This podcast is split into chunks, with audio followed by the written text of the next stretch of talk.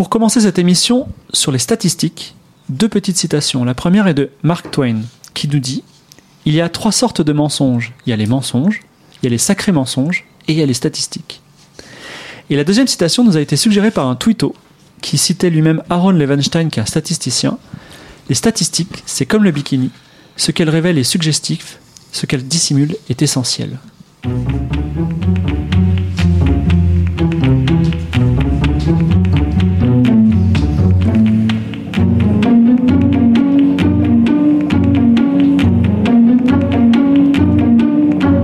Présente, trajectoire.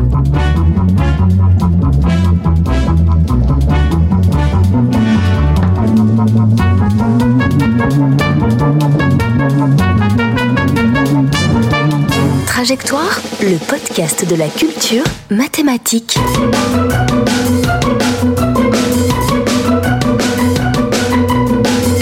Présenté par Fibre Tigre.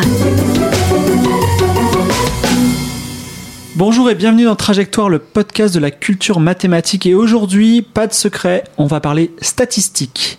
Mais tout d'abord, je vous présente nos quatre chroniqueurs du jour. Tout d'abord, nous avons Arthur, il nous vient de Belgique. En fait, son secret, c'est qu'il ne part jamais de Paris. Bonjour Arthur. Bonjour, faut Voilà. pas le dire, mon contrat me- m'oblige à vivre à Bruxelles et ils savent pas que je reviens sans arrêt. D'accord. Alors Arthur, tu es un spécialiste des statistiques, c'est ça? Euh, absolument pas. Très bien, on va en parler aujourd'hui. Mais avant de creuser un petit peu les statistiques avec toi, puisque tu n'en connais absolument rien, j'ai une question, une première petite question euh, sympathique, hein, qui je ne vais pas vous piéger. C'est est-ce que, je vais la poser à chacun d'entre vous, mais Arthur malheureusement il va devoir y répondre en premier. Est-ce que vous avez une bonne résolution pour cette année 2018 Alors ça peut être une bonne résolution. euh, on va dire qui n'a rien à voir avec les mathématiques, mais si vous avez quelque chose qui est lié à euh, la gymnastique, la gymnastique intellectuelle, la lecture mathématique ou le travail mathématique, c'est peut-être plus agréable. Donc j'attends. Est-ce que Arthur, tu as quelque chose? Alors oui, moi ma résolution c'est de ne pas prendre d'autres résolutions que celle-ci et de prendre la même résolution l'an prochain en incrémentant le chiffre d'un. Et c'était déjà ma résolution de l'an dernier. D'accord, très bien. C'est bien. Chaque année, tu vas nous la faire. Euh, peut-être qu'on aura des hordes de fans qui vont attendre ta résolution chaque année, le jour où tu vas, te tromper ou tu vas changer. Moi, moi, ma résolution, c'est que je voudrais encore retravailler un petit peu trajectoire pour le rendre plus fluide, plus cool, plus agréable à entendre. Donc, on va y faire une- on va pas changer la formule. hein, c'est toujours quatre chroniqueurs, quatre chroniques de difficultés croissantes autour d'un même sujet, mais on va modifier deux petites choses dans la fluidité. Vous allez voir. Vous me direz si c'est si un, un petit peu meilleur. Et j'ai avec moi Arnold, Bonsoir. un grand taulier euh, des trajectoires. Ouais, euh, je les ai pas tous faits, comme au contraire de ce que disait Arthur. J'ai pas fait celui sur pi. Ouais. Faut dire que je suis seul qui habite à Paris, non maintenant? Et puis t'aimes pas, t'aimes pas le chiffre pi, on peut le dire maintenant? Non, c'était mission de me faire une émission sur pi, ça me. D'accord. Je crois que en fait t'avais plutôt d'obligations familiales, sinon tu serais venu, il y aurait plein de choses à dire sur pi. Alors dis-moi euh, Arnold, les statistiques, c'est ton dada? Euh, bah ouais, mais on en utilise. Oui, j'en utilise beaucoup. ouais. D'accord. C'est pas ma formation, mais j'expliquerai pourquoi en fait nous on utilise. Enfin, on ne fait pas des statistiques pour faire des statistiques, mais on les utilise pour valider nos modèles. Ce que j'expliquerai sans doute au cours de la trajectoire, de la chronique. Et est-ce que tu as une petite résolution Pas du intéressante? tout, absolument pas. Pas de résolution. Non. Pas de résolution pour même pas une petite blague sur euh, la résolution d'écran, non? Bon. Non. Euh, Si euh, j'essaie de mettre euh, tout ce que je fais en open source maintenant, systématiquement. Ah. Parce que j'ai enfin, réalisé la puissance maintenant. de- J'ai longtemps été utilisateur de GitHub ou de tous les sites. tu peux télécharger du code. Ce qui est génial en fait comme, pour, comme outil de partage de la connaissance parce que tu peux pas partager du code scientifique. Moi, j'en ai bénéficié quand j'ai regardé l'informatique quantique. Bah, j'ai récupéré des tonnes de code open En fait, source. c'est un, un archive. Euh, Mais archive- au moins, tu as du code c'est archive. Ouais. Je sais, archive. personne sait comment ça se Parce prononce. que c'est un key grec, arch- bon, alors, un- généralement, un, un il y a- archive. euh, Il y a une blague qui dit que le pa- tu lis le papier, enfin tu lis jamais le papier archive, t'attends juste qu'il y ait quelqu'un qui l'implémente et tu télécharges le code. Quoi. Mais D'accord. ce qu'on a tous fait, enfin quelqu'un d'autre confirmerait. ici. Alors moi qui suis plus mathématicien qu'informaticien pratique, les papiers sur Archive, je les lis vraiment. Archive. Euh, moi je prononce ça comme ça en fait. J'ai lu avec excitation le papier de Perelman euh, sur Progress. Je n'ai rien compris quand il sort sur Archive, mais c'était très excitant quand même. Voilà. Euh, et j'en profite également pour dire une chose, c'est qu'à qualité, nous avons quelques résolutions cette année.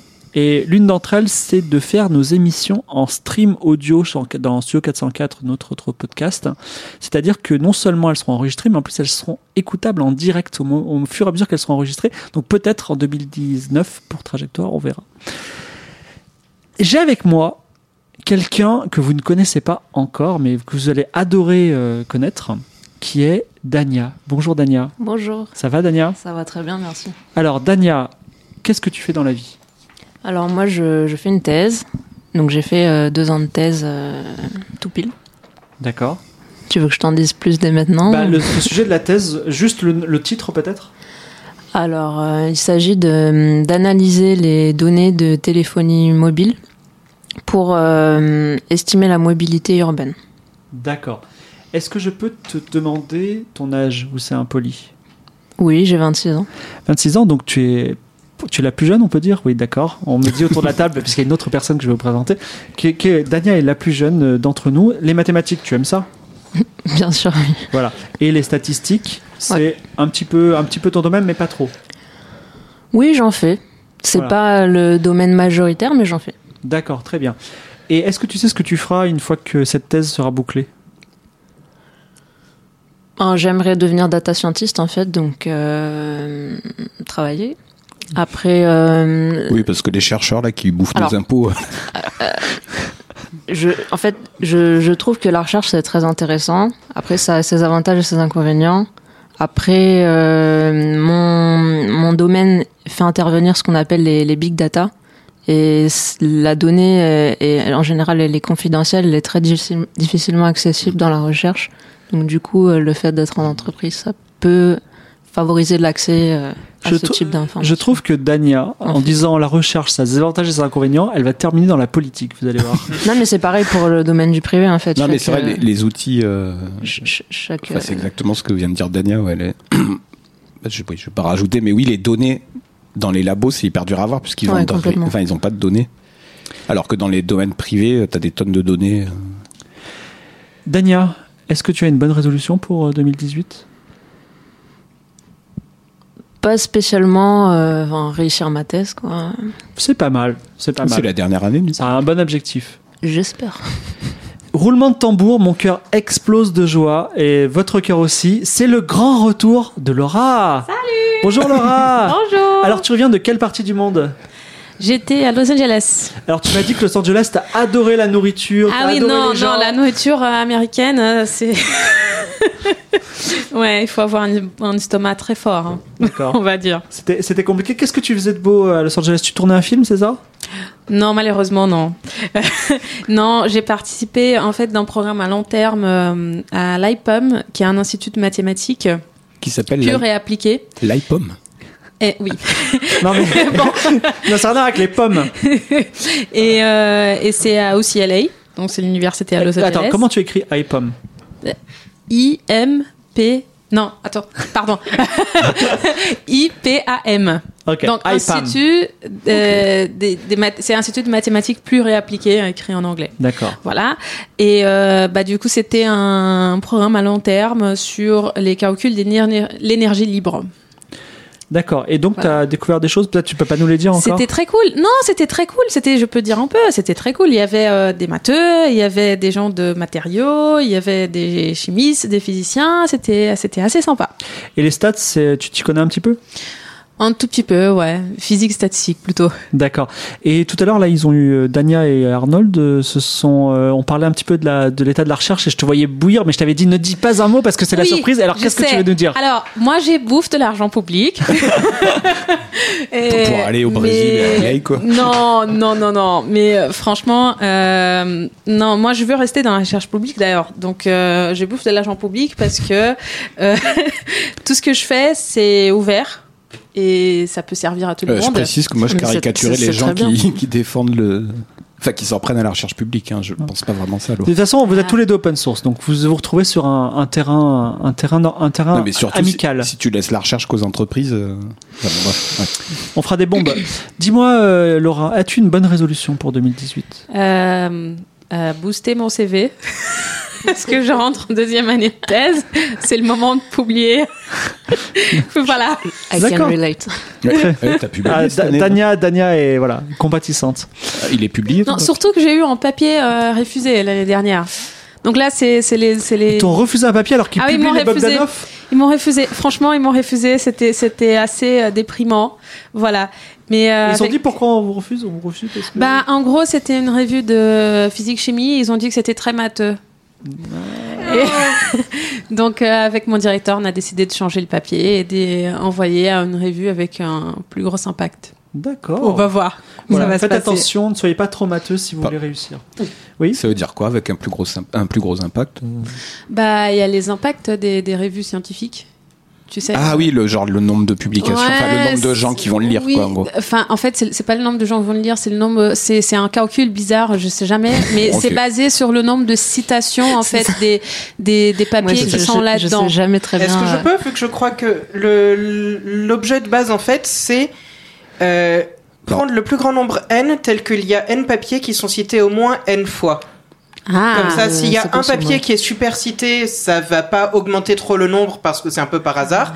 S'il y a énormément de papiers qui sont peu cités, le nombre sera pas augmenté non plus. Donc c'est une sorte de moyenne. Alors bien sûr, il y a d'autres styles de calcul. L'impact, ça veut dire que euh, surtout, c'est comme ça que les administrations qui aiment bien avoir des chiffres et des Oui. datas pour nous évaluer sans comprendre ce qu'on fait, euh, ils vont pouvoir nous noter dessus et voir si on est des bons chercheurs parce qu'on publie bien dans les bons endroits. Et donc ensuite, euh, bah, décider euh, des promotions et qui ils engagent, etc. Voilà, ouais.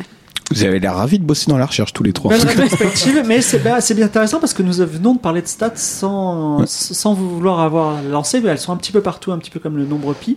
J'ai euh, une petite question pour commencer. Alors, pour démarrer soft, avant de commencer les chroniques, tout ça, première petite question. Ne vous jetez pas sur la réponse, euh, levez la main collégialement, comme si on était à l'école. Euh, Dites-moi, petite question. Est-ce qu'il y a une différence, et quelle est-elle, entre probabilité et statistique? Alors, Arthur, vas-y. Alors, je sais pas si c'est la bonne réponse, moi c'est comme ça que je le vois. Si on donne un polynôme du style ax carré plus bx plus c avec des valeurs précises pour a, b, c, et ensuite on te dit calcule sa valeur en 4, tu sais faire ça super facilement. Maintenant, on donne des données, on te dit trouve le meilleur polynôme de degré 2 qui l'approxime. C'est un peu plus compliqué. Dans les deux cas, tu utilises des polynômes, mais tu vas te poser des questions différentes, tu vas faire les choses dans le sens différent. Bah, en probabilité, en général, tu supposes que tu as déjà de base tous les objets que tu veux pour faire tes calculs. Alors, par exemple, si tu as le biais de ta pièce, tu vas te demander, bah, si j'ai cette pièce qui est biaisée comme ça, quelle est la probabilité que cette suite arrive? Alors qu'en statistique, tu vas chercher à l'inverse, étant donné que tu as déjà les résultats, qu'est-ce que c'est que, qui peut te donner avec une bonne probabilité ces résultats-là Alors, réponse de Arthur, la, la statistique, c'est la reverse probabilité, le reverse engineering de la probabilité. Laura est en train de s'étouffer. Est-ce que Arthur, désolée. est-ce que Arthur est en train, Arthur a dit des bêtises ou pas? Non, je pense pas. Non, c'est juste pas. un chat qui est dans la gorge. Vous êtes d'accord avec cette définition? Euh, bon, moi, j'aurais pas fait de différence. ouais. Je m'étais pas, je m'étais jamais posé la question. Mais Ouais. l'explication d'Arthur est pas mal. Moi non plus, j'ai un peu l'impression que proba, c'est on cherche à, con- à, à voir, qui- à, à- à prévoir qu'est-ce qui va se passer, et statistique, c'est on analyse tout ce qui s'est passé déjà. D'accord. C'est plutôt ça. Ok, c'est un peu la, la- effectivement le Donc, travail les- inverse. les probas-. Ah ouais, mais, mais Laura résume beaucoup plus que moi je dis en beaucoup de mots. Alors, autre petite question. Alors, celle-là est un peu plus mathématique. Euh, et, qui, et cette question est intéressante parce qu'elle elle concerne tout le monde, y compris les non-mathématiciens. Imaginons que on a une maladie que j'ai appelée la mathématophilie, d'accord Qui est présente- cancer ou un truc. Qui est Genre présente- maintenant, Ouais, ça tout le pourrait être monde le- aime les maths, ça, ça, pourrait, ça pourrait être, ça pourrait être le cancer, malheureusement, mais j'essaie d'être un peu plus sympathique. On n'en meurt pas. Donc, mais, mais si vous avez le cancer, ça marche aussi. Donc, vous avez une maladie qui s'appelle la mathématophilie qui est présente chez 1% des gens. D'accord? Et nous avons un test qui est dit de mathématophilie. Et ce test, il a 5% d'erreur. Hélas, je fais un test et je m'aperçois que je suis mathématophile. Quelle est la probabilité que je sois mathématophile? Ah, j'ai déjà vu des trucs comme ça. Ah, je, pens- je pensais que c'était un truc basique, excusez-moi. euh. Non, non, non, mais j'ai Ah, déjà vu des trucs comme ça pour le sida, Non, mais- en fait. Parce que c'est vrai que c'est pour ça qu'ils te demandent de faire le test plusieurs fois. Voilà, je, je voulais Parce pas. qu'il y a une probabilité, vu qu'il y a une erreur associée, et il y a aussi une très basse probabilité d'avoir Voilà. des gens avec le Ouais, le virus dans la est- société. C'est avec Euh, euh, des P sachant A. euh, il est pas si Oui. évident à faire. Ouais, il est, en fait, il est. Voilà, il je- est- je- Enfin, je me suis déjà gouré, mais euh, la probabilité, elle est relativement élevée voilà. de pas l'avoir en fait. En fait, l'idée c'est de dire que si, euh, on va dire 1%, enfin, si vous avez un test positif, en fait, ça veut pas dire que vous avez forcément la maladie. Déjà, c'est une notion qui est importante. Et après, le, enfin, vous pouvez pas savoir à quel point euh, la, la, la- coup- la marche est importante en fait. Alors, je, je le- on le résoudra pas ici, mais il faut poser que la probabilité que tu aies la maladie, sachant que le test est faux, Oui. plus celle, sachant que le test est vrai, un truc comme ça. Et du Bah. coup, faut faire des, de la formule de Bayes, là. Bah, ça tombe bien, ça va être le sujet de ma première chronique. Ah. Moi, la seule raison pour Ah, laquelle je j'en parle pas pour l'instant, enfin la raison pour laquelle je fais pas le calcul, c'est pas que ce serait compliqué à faire, c'est juste que tu les as dit comme ça, je peux pas réécouter l'émission et faire un rewind de 30 secondes parce Ouais. que on enregistre Oui. et que j'ai pas de quoi, j'ai pas de stylo, j'ai pas de papier, mais C'est sinon vrai. en soi le calcul il est pas super compliqué non plus, c'est pas des maths. euh, D'accord. Mais- mais il faut juste se souvenir de quel est le bon calcul à faire. Mais euh, Ouais. Disons qu'en introduction, l'idée c'est de dire que si toutefois on vous, on- un test vous dit que vous avez une certaine maladie, sachez que vous ne l'avez pas forcément et qu'il va falloir retester, retester, retester. Oui, Mais du coup, enfin, on va en reparler tout au long, mais un- les statistiques, c'est quand même un domaine mathématique que tous les citoyens, enfin, que tout le monde devrait un petit peu maîtriser. Parce que je crois qu'on va tous le dire dans chacune de nos chroniques, euh, les possibilités d'arnaque à l'intuition statistique et probabilistique sont énormes. La dernière chronique, euh, la dernière émission, on a parlé de Monty Hall, je crois, à Noël. oui. Oui. Euh, mais je pense justement que c'est parce que ça va contre aux intuitions. Il y a des choses qui sont simplement Oui, pas coup, intuitives et quand tu fais le calcul, c'est des Et ça nécessite étranges. du coup des outils mathématiques pour euh, contrer l'intuition, mais c'est tellement facile à manipuler. Mais on va en parler peut-être. Merci Arnold. Effectivement, la morale de l'histoire, c'est que dans la vie, il faut connaître deux choses les produits en croix et les statistiques. Et l'algèbre linéaire. Et oui, et les espaces vectoriels. Donc, euh, merci. Nous allons commencer par la première chronique, celle d'Arthur, qui va nous faire une petite introduction aux statistiques. Alors, euh, moi, je vais vous faire des statistiques vraiment de manière formelle, un peu comme on est en train de discuter. Euh, Il y a ce qu'on fait en vrai, qu'on va avoir des résultats rapidement, efficacement, où on va approximer, et puis il y a ce qu'on pourrait faire dans l'idéal mathématique, qui est pas forcément atteignable. Mais déjà, si on comprend l'idéal mathématique, c'est, je pense, un peu mieux. Je vais vous prendre un unique exemple sur ma chronique, celui qui est très simple, très classique. Vous lancez une pièce dix fois. On va dire que vous avez pile, pile, pile, face, pile, pile, pile, face, pile, pile. Quelle est la probabilité euh, Enfin, qu'est-ce que les statistiques peuvent vous dire sur la pièce? Donc, c'est clair pour tout le monde de ce dont je vais parler On lance une Ouais. pièce un certain nombre de fois, elle a un comportement, qu'est-ce qu'on peut en déduire? C'est ça. Donc, Tu- Il faut qu'on te réponde ou tu Non, non, non, réponds non, non. Eh oh, je peux parler quand même J'essayais de voir juste si c'était si, si le sujet était clair. Donc par exemple, la première question qu'on voudrait se poser, c'est est-ce que la pièce est biaisée? Euh, Humainement, moi j'ai envie de me dire oui. Mais le truc, c'est que même si la pièce est pas biaisée, avec 10 lancers, on peut pas distinguer un biais qui donne 50% de probabilité pile de quelque chose qui donne 50,0001% de probabilité. La probabilité que la pièce soit non biaisée, elle est pratiquement de zéro. Donc ce qui va nous intéresser plutôt, c'est de considérer un intervalle. C'est, on pourrait dire, la probabilité est que la, la pièce va donner pile entre peut-être 50 et 70% du temps. Et ça, cette affirmation, elle est vraie avec probabilité au moins 90%. Donc en fait, ce qu'on va vouloir faire, c'est une probabilité sur la probabilité. C'est, on va essayer de dire, ça, si je fais cette affirmation, j'ai moins d'une chance sur 10 ou j'ai moins d'une chance sur 100 de me tromper. Et cette affirmation elle-même, elle correspond aux probabilités. Donc, euh, en fait, c'est pour ça que quand on va faire des statistiques, souvent, on va pas juste donner un chiffre, mais si on veut le résultat formel, on va devoir donner des intervalles. Pour prendre un exemple politique, Clinton et Obama, les statistiques semblaient dire que tous les deux allaient être élus.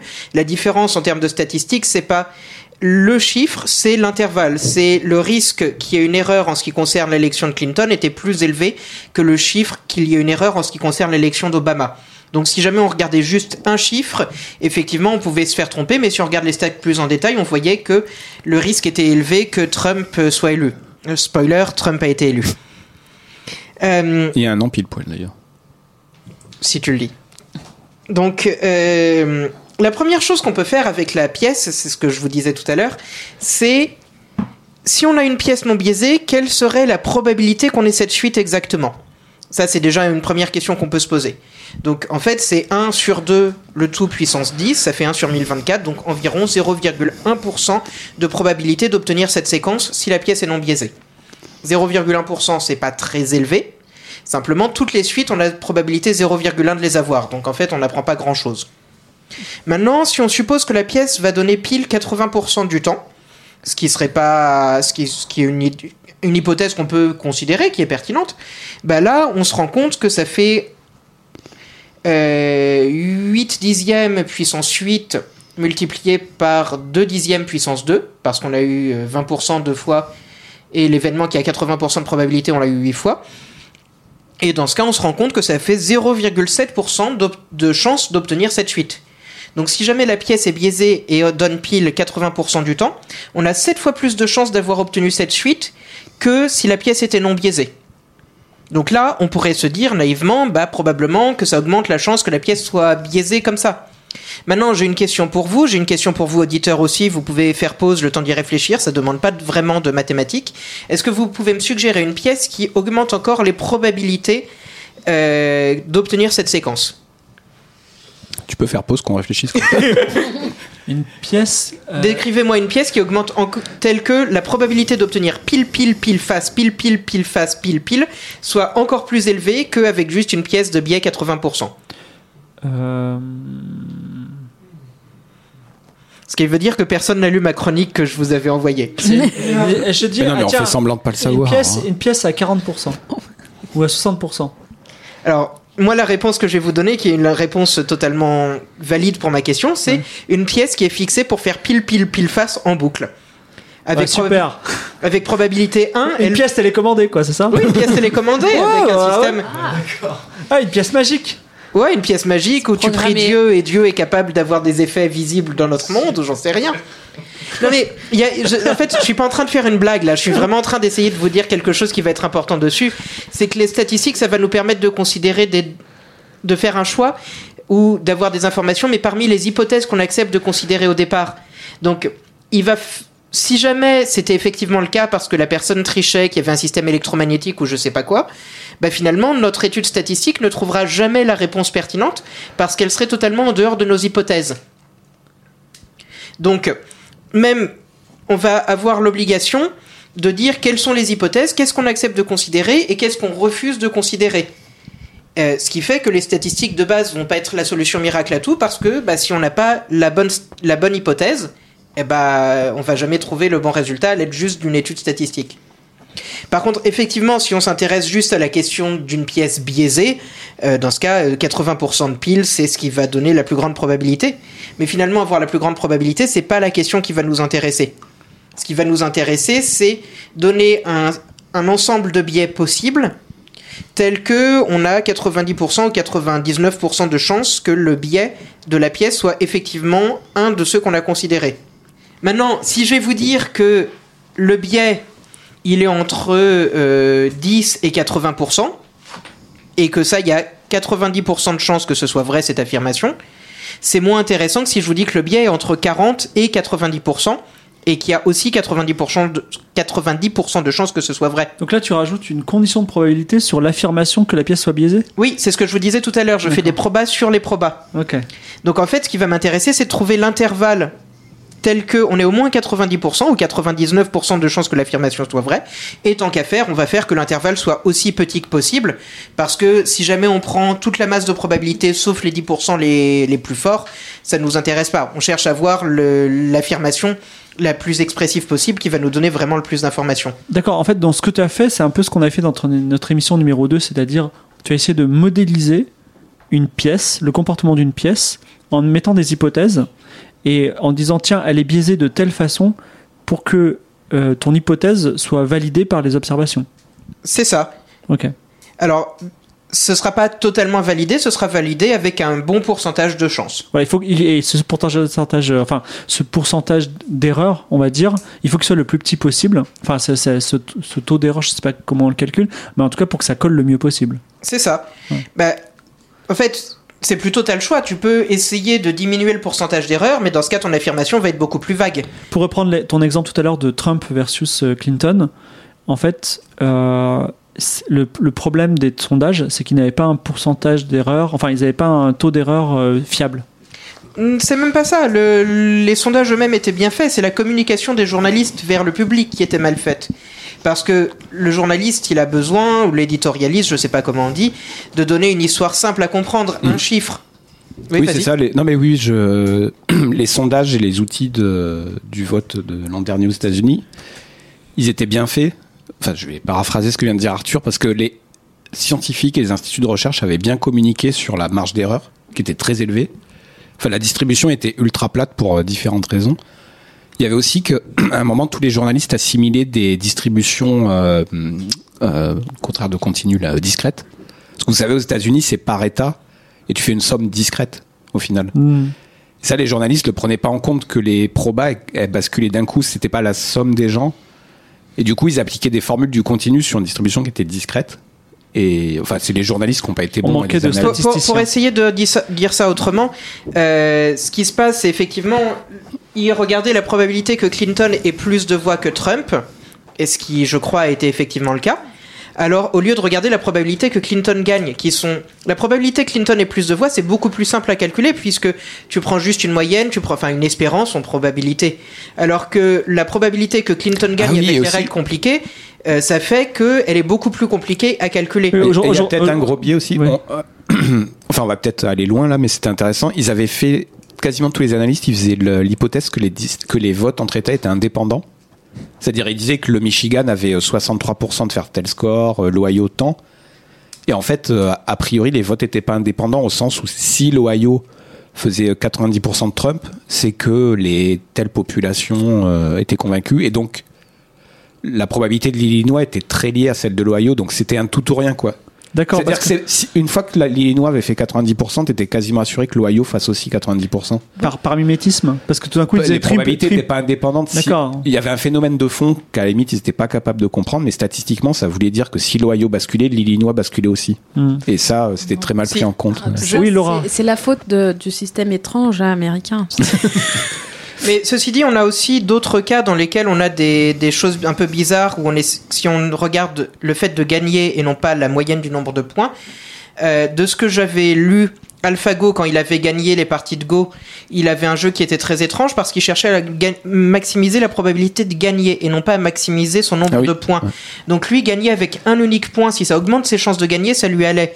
Euh, humainement, c'est très compliqué de se dire je vais gagner en étant super sécure et en prenant aucun risque, alors que quand tu joues à un jeu où tu as un nombre de points, tu as envie de maximiser ton nombre de points et de gagner de beaucoup, beaucoup de points, même si ça te fait prendre plus de risques. Ouais, parce qu'il y a une dimension émotionnelle. Genre, euh, je suis tranquille, j'ai 4 points d'avance. Euh, Ah voilà. ça je sais pas si c'est émotionnel, mais- si c'est calculé parce qu'on a des limites humaines de calcul ou pas, mais en tout cas ça fait que si, si tu peux troquer du risque contre le fait d'augmenter ton nombre de points, c'est pas forcément intuitif de se dire que il vaut mieux essayer d'éviter de gagner trop de points. Mais il y a- ouais, parce que psychologiquement, il y a une aversion au risque. euh, On le sait des études psychologiques, mais euh, il y a une aversion au risque qui fait que tu préfères euh, gagner peu.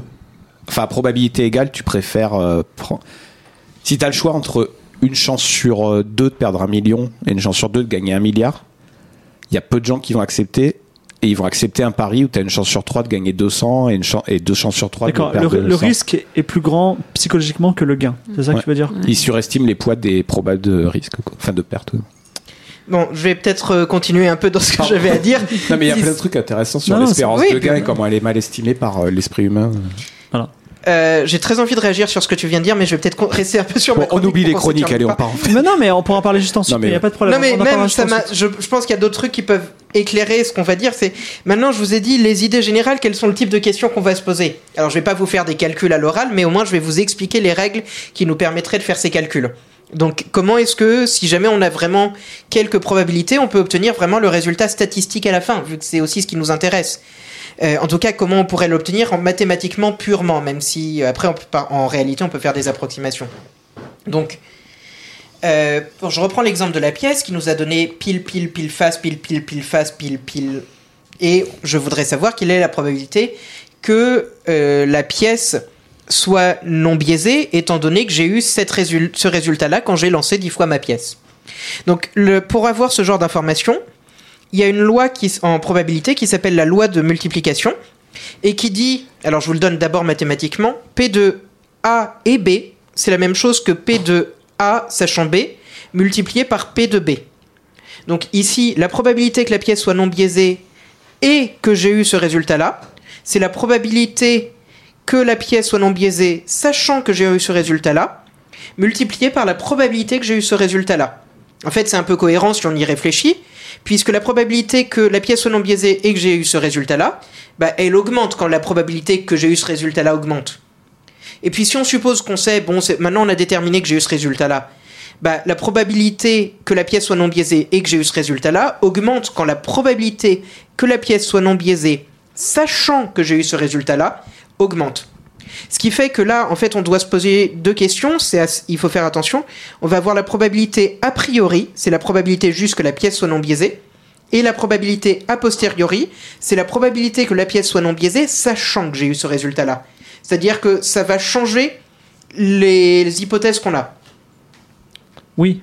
Et là, normalement, Philippe, tu lances le débat euh, bayésien contre fréquentiste, qui est le, Je n'ai- qui je est le n'ai- truc où les gens s'entretuent en N'ayant pas fait une seule heure de statistique dans ma vie, j'aurais beaucoup de mal. Mais, Ah, euh, mais moi, je suis totalement bayésien, mais c'est pour ça que je vous ai prévenu qu'il y a d'autres en- manières d'aborder ça. mais je, je note, on va, on va lancer le débat juste après la chronique. La probabilité que la pièce soit non biaisée, c'est ce qui nous intéresse, c'est le résultat final qu'on veut. Sachant qu'on a obtenu cette suite, c'est égal à la probabilité que la pièce soit non biaisée. Donc ici, sans hypothèse, c'était la probabilité a priori. C'est assez cohérent que la probabilité avant l'expérience soit corrélée à la probabilité après l'expérience. Multiplié par la probabilité que l'on obtienne cette suite, sachant que la pièce est non biaisée. Donc ça, c'est ce qu'on avait calculé au début de la chronique.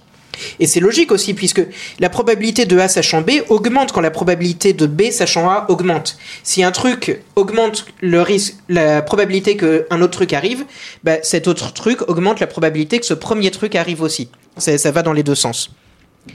Et on, Si je grossis quand je mange du sucre, plus je mange de sucre, plus j'ai de chances de grossir. on- oui, on peut voir ça comme ça. Ok. Et ensuite, on divise tout ça par la probabilité qu'on obtienne cette suite. Ça aussi, c'est assez logique en fait. Si on est déjà presque sûr d'obtenir cette suite, la probabilité d'obtenir cette suite, sachant qu'une pièce est non biaisée, c'est aussi presque certain. Finalement, ça nous apprendrait pas grand chose. Donc, en fait, on doit diviser par la probabilité d'obtenir cette suite afin de normaliser. Et donc là, on a le résultat, on a tout ce qu'il nous faut. Alors en fait, pour avoir la probabilité d'obtenir cette suite, il faut aussi la loi de la somme, mais ça, je vais pas passer de temps dessus. Et euh, ce qui nous permet enfin de donner presque un résultat. Sauf qu'en fait, maintenant, ce qu'il faut voir, c'est que pour donner un résultat, je vous avais dit qu'il faut voir quelle hypothèse on considère. Mais il faut aussi qu'on leur donne des probabilités à ces hypothèses a priori. Donc disons que on a probabilité 10, 20, 30, 40, 50, 60, 70 ou 80 ou 90. Voilà, je l'ai fait en français, j'avais peur de dire 70. Euh, et qu'on leur donne tous une probabilité d'un sur 9, a priori, c'est-à-dire on suppose que la pièce peut avoir n'importe quel biais et qui probablement. C'est un choix, c'est un choix un peu absurde pour une pièce trouvée au hasard, mais bon, si on sait pas, on peut se dire que c'est comme ça. Et bah là, dans ce cas, on se rend compte que le résultat avec la probabilité que la pièce soit non biaisée, c'est de 5%. C'est-à-dire que là, si vous tous, vous nous écoutez, vous lancez une pièce 10 fois, il y a une très très grande probabilité que l'un d'entre vous obtienne la suite que j'ai énoncée tout à l'heure. Par contre, si la probabilité que la pièce soit biaisée de 80% pour pile, elle est de 33%. Bien entendu, c'est l'hypothèse qui a le maximum de poids de probabilité. Et si on considère que la pièce est biaisée avec 10% de chance de faire pile, bah dans ce cas, on a 0,0000004% d'être valide, cette affirmation. Autant dire que c'est pratiquement sûr que c'est pas 10% du temps ça donne pile. Donc une fois que tu as fait ce calcul, il faut que tu aies la probabilité que tu obtiennes ce résultat, sans hypothèse sur la pièce. Et ça, c'est impossible parce qu'en fait, la probabilité d'avoir cette fuite, elle n'existe pas indépendamment de tout. La probabilité d'avoir cette fuite, elle va dépendre des hypothèses que tu fais sur le type de pièce que tu peux avoir. Si jamais tu as une pièce que tu prends au hasard dans la rue, que qu'on vient de te rendre dans un commerce, a priori, elle est non biaisée ou très faiblement biaisée. La probabilité qu'elle soit 80% pour pile est tellement négligeable que t'as pas forcément besoin de la considérer à la base. Et si la probabilité de base, elle est très faible, même avec ce lancer, la probabilité à la fin que les statistiques vont te donner, elle sera pas très élevée. Elle sera un peu élevée quand même. Si maintenant tu es, euh, disons, dans un casino et tu supposes que tu affaire à un tricheur en face de toi et qui peut, qui a tout un tas de pièces avec plein de biais euh, juste pour tricher, bah, tu peux te dire, tu sais pas quelle pièce il a pris et tu tout un tas de biais possibles. Dans ce cas, le résultat que tu auras à la fin de ton calcul, il va être différent. La grande idée que j'essaye de faire passer par là, c'est que ça n'a pas de sens de parler du résultat si tu parles pas des hypothèses de base. Si je vous ai dit tout à l'heure, il y a ce qu'on considère et ce qu'on exclut, mais même dans ce qu'on considère, il faut dire quelle probabilité on met à chacune des hypothèses. Alors là, si on le fait de façon équirépartie ou de façon que la probabilité décroît exponentiellement plus, plus la pièce est biaisée. Dans les deux cas, finalement, on a des résultats qui sont pas si différents que ça après d'y lancer. Mais ils vont être un peu différents. Si on suppose que vraiment la pièce est non biaisée, qu'on lui donne une forte hypothèse, eh ben, euh, on peut même imaginez que la probabilité que la pièce soit biaisée avec 60% vers face, donc 40% vers pile, n'est pas à négliger. Si par contre tu supposes que la pièce c'est une pièce euh, de tricheur et qui peut être n'importe laquelle selon ce dont le tricheur a besoin, la probabilité que tu aies ce résultat alors que la pièce soit surtout biaisée vers face commence à être assez négligeable. Merci Arnold, il y a eu beaucoup de... Arthur. Merci Arthur, il y a eu, il y a eu beaucoup d'idées, beaucoup d'idées, donc euh, on, va, on, va les, on va les reprendre. Est-ce que vous avez des petites remarques ou des questions avant d'attaquer le, le débat euh, bayésien versus euh, fréquentiste? Alors moi j'ai une première remarque déjà, c'est que Tu vas faire une, t'ai auto- suivi- une remarque à toi-même je t'ai suivi, je n'ai pas lu ma chronique, j'ai essayé de vous la dire. Voilà. Ouais, dans ce qu'il a dit Arthur, c'est la technique des statistiques en elle-même, c'est connaître toutes les distributions. Enfin, ce qu'on apprend beaucoup quand on est formé au stats, c'est toutes les distributions qui existent. Et en Genre- fait, en genre stats, la distribution gaussienne, par ouais, voilà, qui est la plus connue. En stats, t'apprends à modéliser des distributions. Et pourquoi? À cause du problème que Arthur a énoncé, c'est qu'avant d'analyser un problème de manière statistiquement et d'en faire des probas, il faut que tu puisses modéliser toutes les différentes possibilités de répartition de pièces dans ce qu'il a dit. Enfin, de manière de fausser une pièce. Les deux, intuitivement, humainement, euh, sans connaissance mathématique, les deux connaissances qu'on, enfin, les deux connaissances que les gens de- qui n'ont pas de formation mathématique connaissent, c'est la répartition uniforme. Et c'est souvent une erreur que font les gens, c'est qu'ils pensent que tous les, par exemple, c'est de dire tiens, euh, demain je peux soit mourir, soit rester en vie. Tu vois, les enfants, ils ont, ils pensent que toutes les répartitions sont uniformes. Bah, Excuse-moi, dans la phrase demain je peux soit mourir soit rester en vie, Et du il y a, coup, il y a- un il y a un enfant- fond de vérité quand oui, même. mais un Oui, enfant, mais- il va dire que c'est 50-50. Alors que il, c'est pas manque, ça. il manque la proba, ouais. Il manque la il, a, il a distribution. 99% de chances d'être en vie demain, cet enfant. Ah, On va dire, plus, je sais pas, mais- qu- Mais quel 99% de enfant, chance, ça voudrait dire que quand tu dis cette fois, phrase 100 fois, elle serait fausse Oui, une fois sur oui, 100. oui, Non, mais en tout cas, ce que je veux dire, c'est que c'est c'est un- un- une grosse erreur que des gens qui n'ont pas de connaissances mathématiques font, c'est de penser que toute distribution mathématique. Tu vois, Arthur là a beaucoup, euh, a beaucoup disserté sur ça parce que justement, les distributions de propane ne sont pas toutes uniformes. La pièce, elle n'a pas une chance sur deux d'être biaisée et, et il a vachement insisté dessus, Arthur. La pièce, elle a, on ne sait pas combien de chances sur X d'être biaisé et on fait l'hypothèse que la distribution sous-jacente est, et ça quasiment tout le métier des statisticiens, c'est de faire une hypothèse sur la distribution sous-jacente d'un événement, je pense. D'ailleurs, si tu veux faire une publication scientifique dans des sciences expérimentales, mais je pense que Laura a plus de connaissances que moi à ce sujet, euh, il faudrait aussi expliquer quel, pourquoi tu as choisi telle distribution a priori. Ouais, et en plus, tu dois Que même justifier. Tu vas dire, je prends une Weyer boule. Alors, la gaussienne, c'est la plus connue, mais euh, moi, dans le bureau avant, j'avais une feuille euh, A3, je pense, placardée, où tu avais les 60 distributions les plus communes qui existent et laquelle et laquelle, comment elles sont reliées. Et tu vas publier un résultat de recherche, tu vas dire, ouais, je pense, enfin, j'ai fait l'hypothèse que la distribution sous-jacente de, de la pluviométrie en Bretagne, c'est une Weyer boule de variance 4 avec un bêta. À quoi euh, ressemble la Weyer Bull Parce que la gaussienne, tout le monde connaît. C'est une... la Weyer boule, elle monte plus vite qu'elle redescend après euh, son pic. Ah, d'accord. C'est une gaussienne vague. légèrement skimmée. Ouais, euh, ouais, ça pourrait être représenté comme ça. Dania, Laura, non?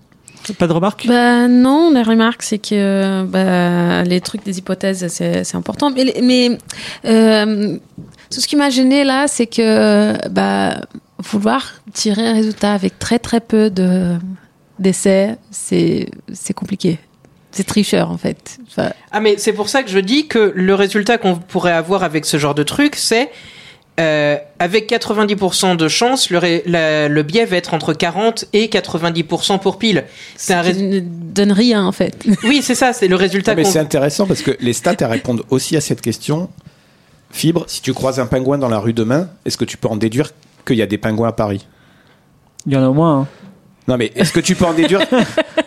Demain, regarde, demain tu te lèves, tu descends de chez toi. Enfin, t'habites au troisième, je crois. peu importe. Hop, tu sors de chez toi, et la première chose, que- euh, le premier animal que tu crois, c'est un pingouin. Est-ce que tu peux en déduire que la moitié des Parisiens sont des pingouins À partir de combien de pingouins Pour l'instant, je suis à 100% de Parisiens en forme de pingouin. hein. À partir de en combien de pingouins tu vas tu vas peut-être penser que Alors, t'es Bah, à devenu partir- fou ah, bah, S'il y a un million d'habitants à Paris, à partir de 500 000 pingouins, je peux dire oui, a priori. euh, Euh, non mais à partir de combien de pingouins croisés dans la rue, tu vas pouvoir te dire à peu près certainement qu'il y a la moitié des Parisiens qui ont été transformés en pingouins. Quoi. Non mais euh, la, mais la les, que- les statistiques répondent aussi à ça. La question, elle paraît, elle paraît bête, mais euh, en fait, Bah oui, mais je trouve que c'est important justement pour les questions de, euh, voilà, des sondages, parce que Oui, justement, les ça sondages sont faits avec euh, une quantité très petite comparé au 1008. nombre de la population. Ouais, quoi. je crois. 1008, 1024, un truc comme ça. Comme ça, je sais jamais le chiffre. Dania, C'est- tu connais le chiffre Non, mais c'est dans ces eaux-là. D'accord. Ok, alors euh, Qui- j'ai une, d'autres petites questions. On a, on a parlé des pièces à 80%. On parle souvent de la règle des 80-20 en management. Arrêtez Ouais, de rire Alors, c'est une distribution de Pareto, justement, mais Alors, qu'est-ce que c'est c'est du bullshit euh, marketing. D'accord, donc euh, quand on vous dit la règle des 80-20, c'est n'importe quoi. c'est un peu comme la Benford, que C'est l'homéopathie des maths. Tu peux, tu peux, as une distribution de Pareto qui s'appelle la distribution de Pareto où euh, 80%, non 20% du poids. Enfin, quand je dis le poids, c'est la surface de la courbe, l'intégrale entre deux 20% des Parisiens qu'on rencontre sont Non, mais 80% des 20%. pingouins de... Non. 20% de la largeur de la distribution couvre 80% de la masse, euh, donc de la surface. Donc c'est une distribution de Pareto. Ouais. Et c'est quelque chose Mais c'est du bullshit. Quand t'as quelqu'un qui te sort ça, généralement, c'est qu'il y connaît rien et qu'il veut faire des PowerPoint. Je- J'entends souvent la règle des 80. Oui, bah parce que c'est un truc facile, comme euh, disait Arthur ou je sais plus qui tout à l'heure. euh, les gens, ils aiment bien avoir des choses faciles à comprendre. Donc, Ah. à retenir quand quelqu'un dit la règle des 80-20, c'est que c'est- il vient d'HEC ou d'une école de merde. Bon, merci. bien- euh, bonjour à nos amis d'HEC. Donc ensuite, euh, dernier point. Alors c'est quoi ce débat bayésien Alors déjà, j'ai compris au point qu'il y a un bayésien versus fréquentiste. Est-ce qui est bayésien ici? Bah tout le monde, non? Bah, ah, Il y a des gens qui sont même pas au courant Non, il y a que que 50%. et Mais non, voilà. mais- non, on va dire oui. ouais. Bon alors euh, euh, 0,5 0,5 Laura et 2 enfin un Arnold et un Arthur. Et, non, mais tu euh, peux pas être autrement que bayésien. Enfin... C'est Ouais, quoi? enfin- Qu'est-ce que signifie déjà ce- ce- cette question, Arnold? Ah, c'est moi qui explique. Non, mais c'est alors c'est quand c'est arrivé, donc les probas, euh, qui c'est qui a inventé Bernoulli, on va dire, ou qui l'a formalisé? Bon, je sais dirais pas quoi. Il y a un la première proba, scientifique.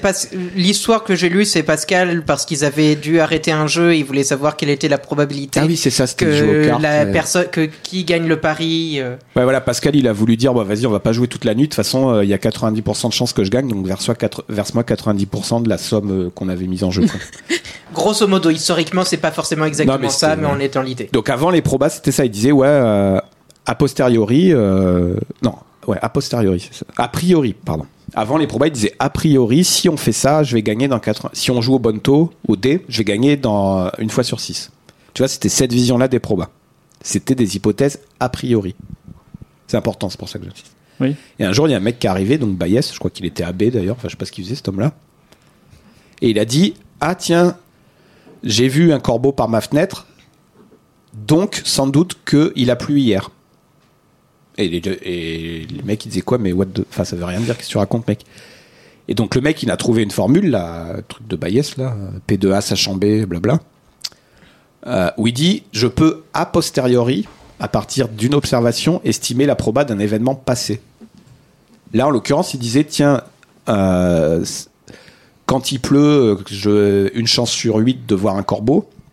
Et donc, comme j'ai vu un corbeau, c'est que j'ai une chance sur 6 qu'il ait plu hier. Vous voyez, il a inversé le truc. Je peux juste dire Ouais. le nom de ça, c'est probabilité conditionnelle. Ouais, je- ouais voilà, c'est ça que. Merci. c'est avec la petite barre au milieu, là. Oui, exactement. Quand tu écris P, P de A, A, sachant B, quoi. barre B, c'est Et ça. en fait, à l'époque, les gens ils se sont dit, mais non, enfin, c'était complètement contre-intuitif de réestimer une proba a posteriori. Nous, maintenant, je pense qu'on y est plutôt bien. ouais, ça, il y a un il y sens, quoi. Bah, Il n'y a pas de débat, a priori, c'est une formule mathématique comme une autre. Mais c'est vrai que donc à l'époque, il y a eu beaucoup de débats, comme Bayes il a dit ça, parce qu'ils ont dit non, on peut pas réévaluer une proba a posteriori.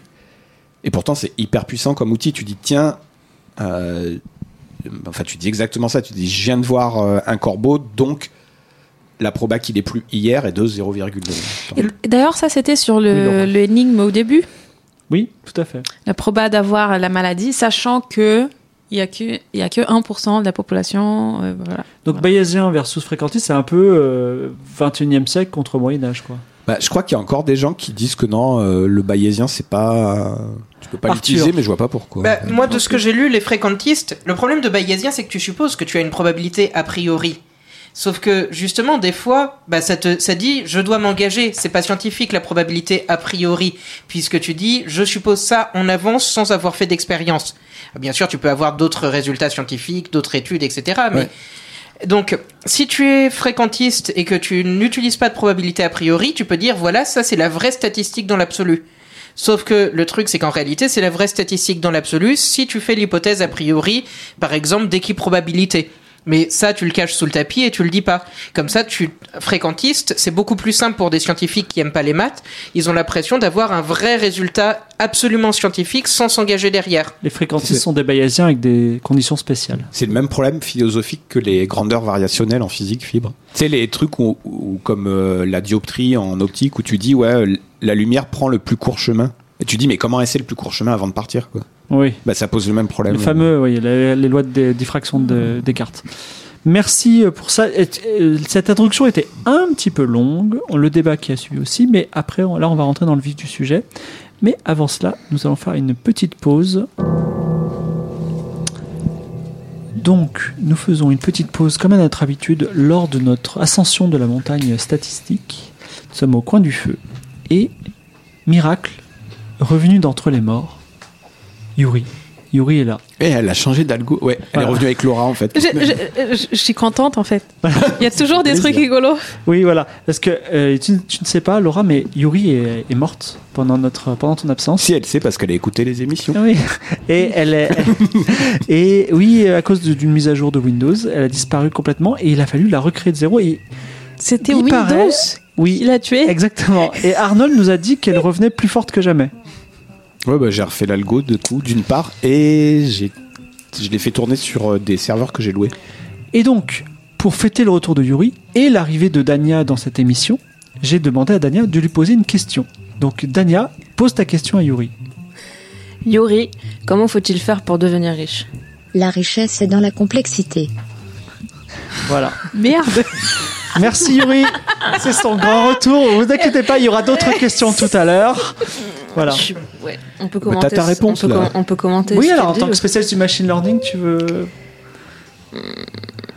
Bah, je suis, je suis, je suis à moitié d'accord avec euh, Oui, sa réponse. Quand Moi même. aussi, parce que c'est de la complexité pour ceux qui sont nés pauvres. C'est complexe de devenir riche, mais pour ceux qui sont déjà nés riches, bah, c'est simple. Mais la, la richesse, c'est aussi savoir se contenter de, de choses simples. Donc, Mais en euh, tant que spécialiste si- du machine learning, est-ce que vous voyez la, le, le cheminement de pensée de Yuri quand elle vous répond la richesse et la Alors là, moi, j'en ai aucune idée. Par contre, Mais- j'ai pas remis le module d'analyse pour voir pourquoi elle disait ça, et je. bah, les, bah, les données, des données complexes, euh, en algorithme riche, je sais pas.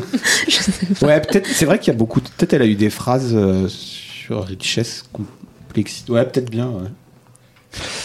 Bien, passons. corpus, Alors, autour du feu, nous parlons à Yuri, mais surtout, nous, nous posons une énigme. Et j'ai un auditeur qui nous a posé une énigme sur le forum. Il s'appelle Nip Now. Il écoute tous les trajectoires et il a une énigme un pour les auditeurs. C'est pas leur vrai prénom. Oui, c'est pas leur vrai prénom. Daniel est en train de dire.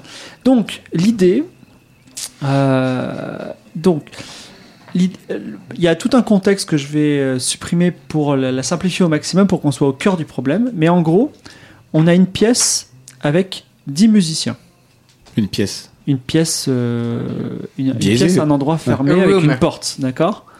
Dans lequel on a 10 musiciens. Et ces musiciens, ils sont tous spécialisés dans un instrument de musique. Par exemple, la guitare, le piano, le hautbois, la clarinette, d'accord?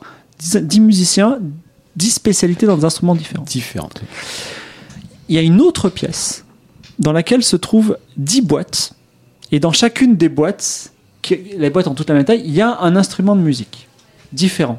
Qui correspond d'ailleurs à la spécialité des musiciens, la nature est bien faite, d'accord? Et sur chacune des boîtes, il y a le nom d'un instrument, mais ce nom n'est pas forcément celui de l'instrument qu'il y a dans la boîte. C'est un peu compliqué, d'accord? Oui. D'accord Donc, chaque musicien va rentrer dans la pièce et il a le droit d'ouvrir 5 boîtes. Si l'une de ces 5 boîtes correspond à son instrument d'élection, d'ailleurs, si le pianiste il ouvre une boîte et dedans il y a un mini piano, on va dire, il, a gagné. Et si tous les musiciens ont gagné, ils ont le droit de jouer de la musique. Ok? En gros, c'est ça. C'était pour monter un groupe. Donc la question, Oh, joli. la, la- la question c'est, normalement c'est quand on fait les calculs, a priori comme ça, ici ils agissent au hasard, il y a une chance sur deux pour que le groupe se fasse.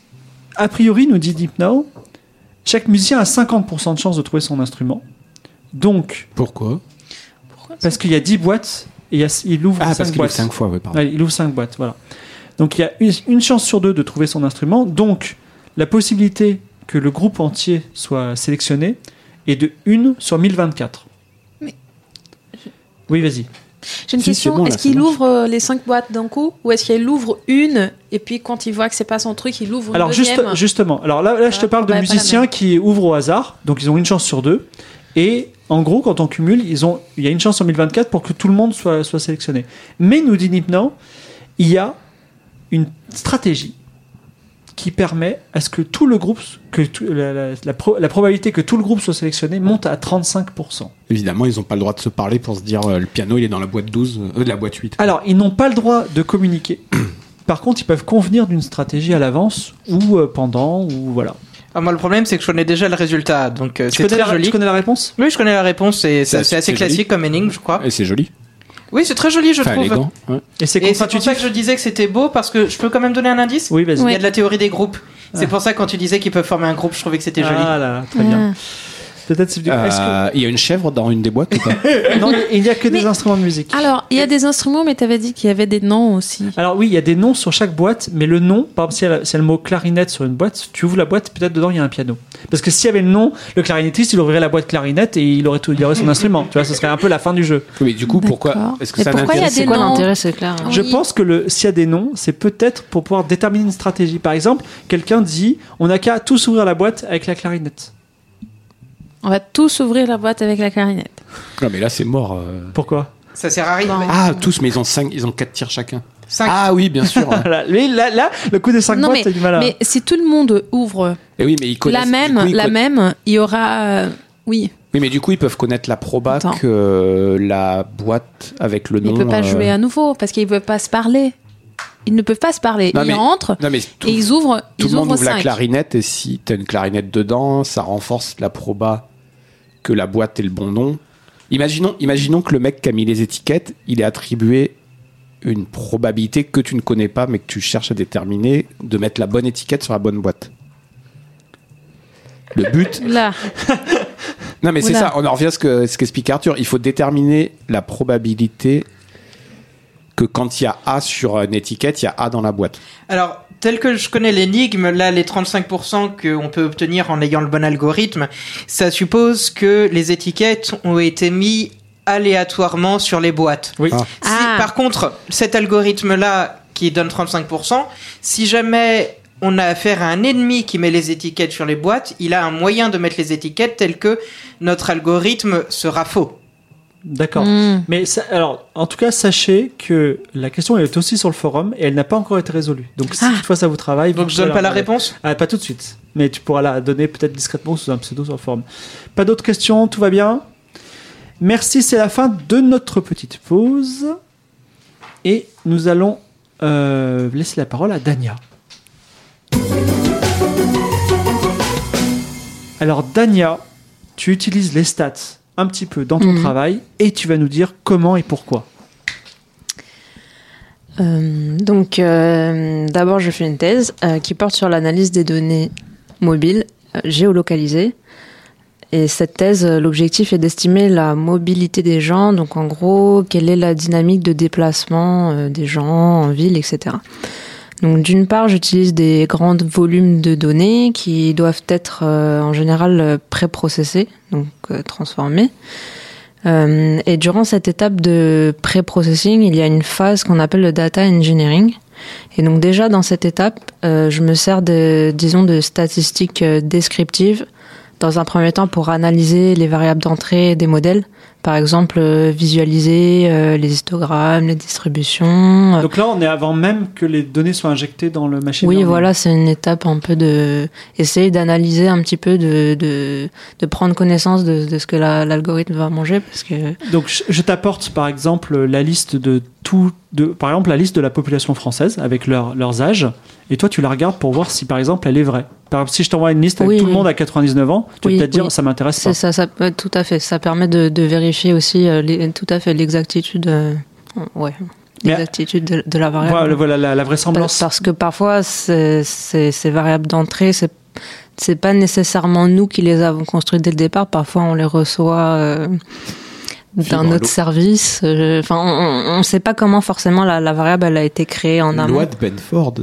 Ah, avec il la loi de Benford. la vérifier. Et, et est-ce qu'il y a, il y a- est-ce qu'il y a là je- mon exemple, c'était je t'apporte une liste de Français et tu vérifies, oui, ce sont bien des Français parce qu'ils n'ont pas tous 99 ans, par exemple. Mais est-ce qu'il y a d'autres d'autres euh, raisons? Pourquoi on, pourquoi on vérifierait ces, ces, ces données? Ben, on, on veut en apprendre. on veut déjà voir si la variable d'entrée elle a été bien constituée. Euh, effectivement, comme tu l'as dit, euh, si la répartition euh, c'est tout le monde à 0,1 ou 99 ans, déjà il y a un problème. Euh, ensuite, on veut voir est-ce qu'il existe peut-être une, distribution particulière identifiable pour cette variable-là. Après, une variable, elle peut être aussi transformée, elle peut pas être forcément utilisée en l'état. Hum, Je sais pas, par exemple, on peut avoir une série temporelle euh, de laquelle on pourrait extraire euh, des indicateurs, euh, je sais pas, pour réduire la dimensionnalité du problème. voilà, et extraire des petites statistiques explicatives. Après, on peut aussi standardiser ou normaliser les variables. Donc, Bon, enfin, voir, il faut tout le temps le faire. non? Ouais, oui, bah, bon. Donc, du coup, euh, ben. Ouais, parce que, non, mais du, ouais, ça c'est un truc qu'on fait souvent aussi de standardiser la distribution pour que ça soit une gaussienne de moyenne 0 et de variance 1. Enfin, une gaussienne ou une autre. Ouais. Enfin, je sais pas si c'est le genre de truc Ou que alors, tu fais. mais- euh, oui, oui, voilà, par exemple, ou alors aussi tu vas regarder quelles sont les, les relations entre tes variables. Donc, par exemple, calculer les, les, intercorré- les, ouais, les intercorrélations, c'est ça Ouais, les le- corrélations. les, ouais, les corrélations, etc. Donc, euh, Donc, tu appliques des outils statistiques sur tes variables d'entrée. voilà, dans un premier temps. Et ensuite donc ensuite, il y a la partie euh, algorithmique, euh, le cœur du modèle. Euh, D'une part, j'utilise euh, ce que je pense euh, qui s'appelle l'inférence statistique, et d'autre part euh, du machine learning sur des problèmes non supervisés. Donc là, je suis pas totalement sûre parce que pour moi, j'avais un petit peu du mal à, à distinguer quand le modèle il est totalement statistique ou euh, ou un modèle de machine learning. Pour moi, c'est pas toujours super clair. Donc on pourra débattre de ça euh, après. Euh, donc je vais vous donner quelques exemples euh, de, problématiques que j'ai dû traiter. Euh, par exemple, j'ai dû estimer un nombre de personnes totales présentes dans une zone, sachant que les variables d'entrée que j'avais, c'était l'activité mobile des téléphones pour un seul opérateur mobile, donc j'ai pas tout le monde déjà, j'ai seulement une certaine partie de la population, et en plus, pour avoir euh, une variable d'entrée, il faut que la personne ait utilisé son téléphone. C'est-à-dire que si vous, votre téléphone il est éteint, que vous passez pas d'appel, etc., j'ai pas, euh, j'ai pas un plus un quoi. Donc, euh, exemple concret, euh, combien y a-t-il de personnes vivant dans la ville de fait. s'il y a 400 personnes qui ont passé un coup de fil chez Orange? Ouais, à un instant donné.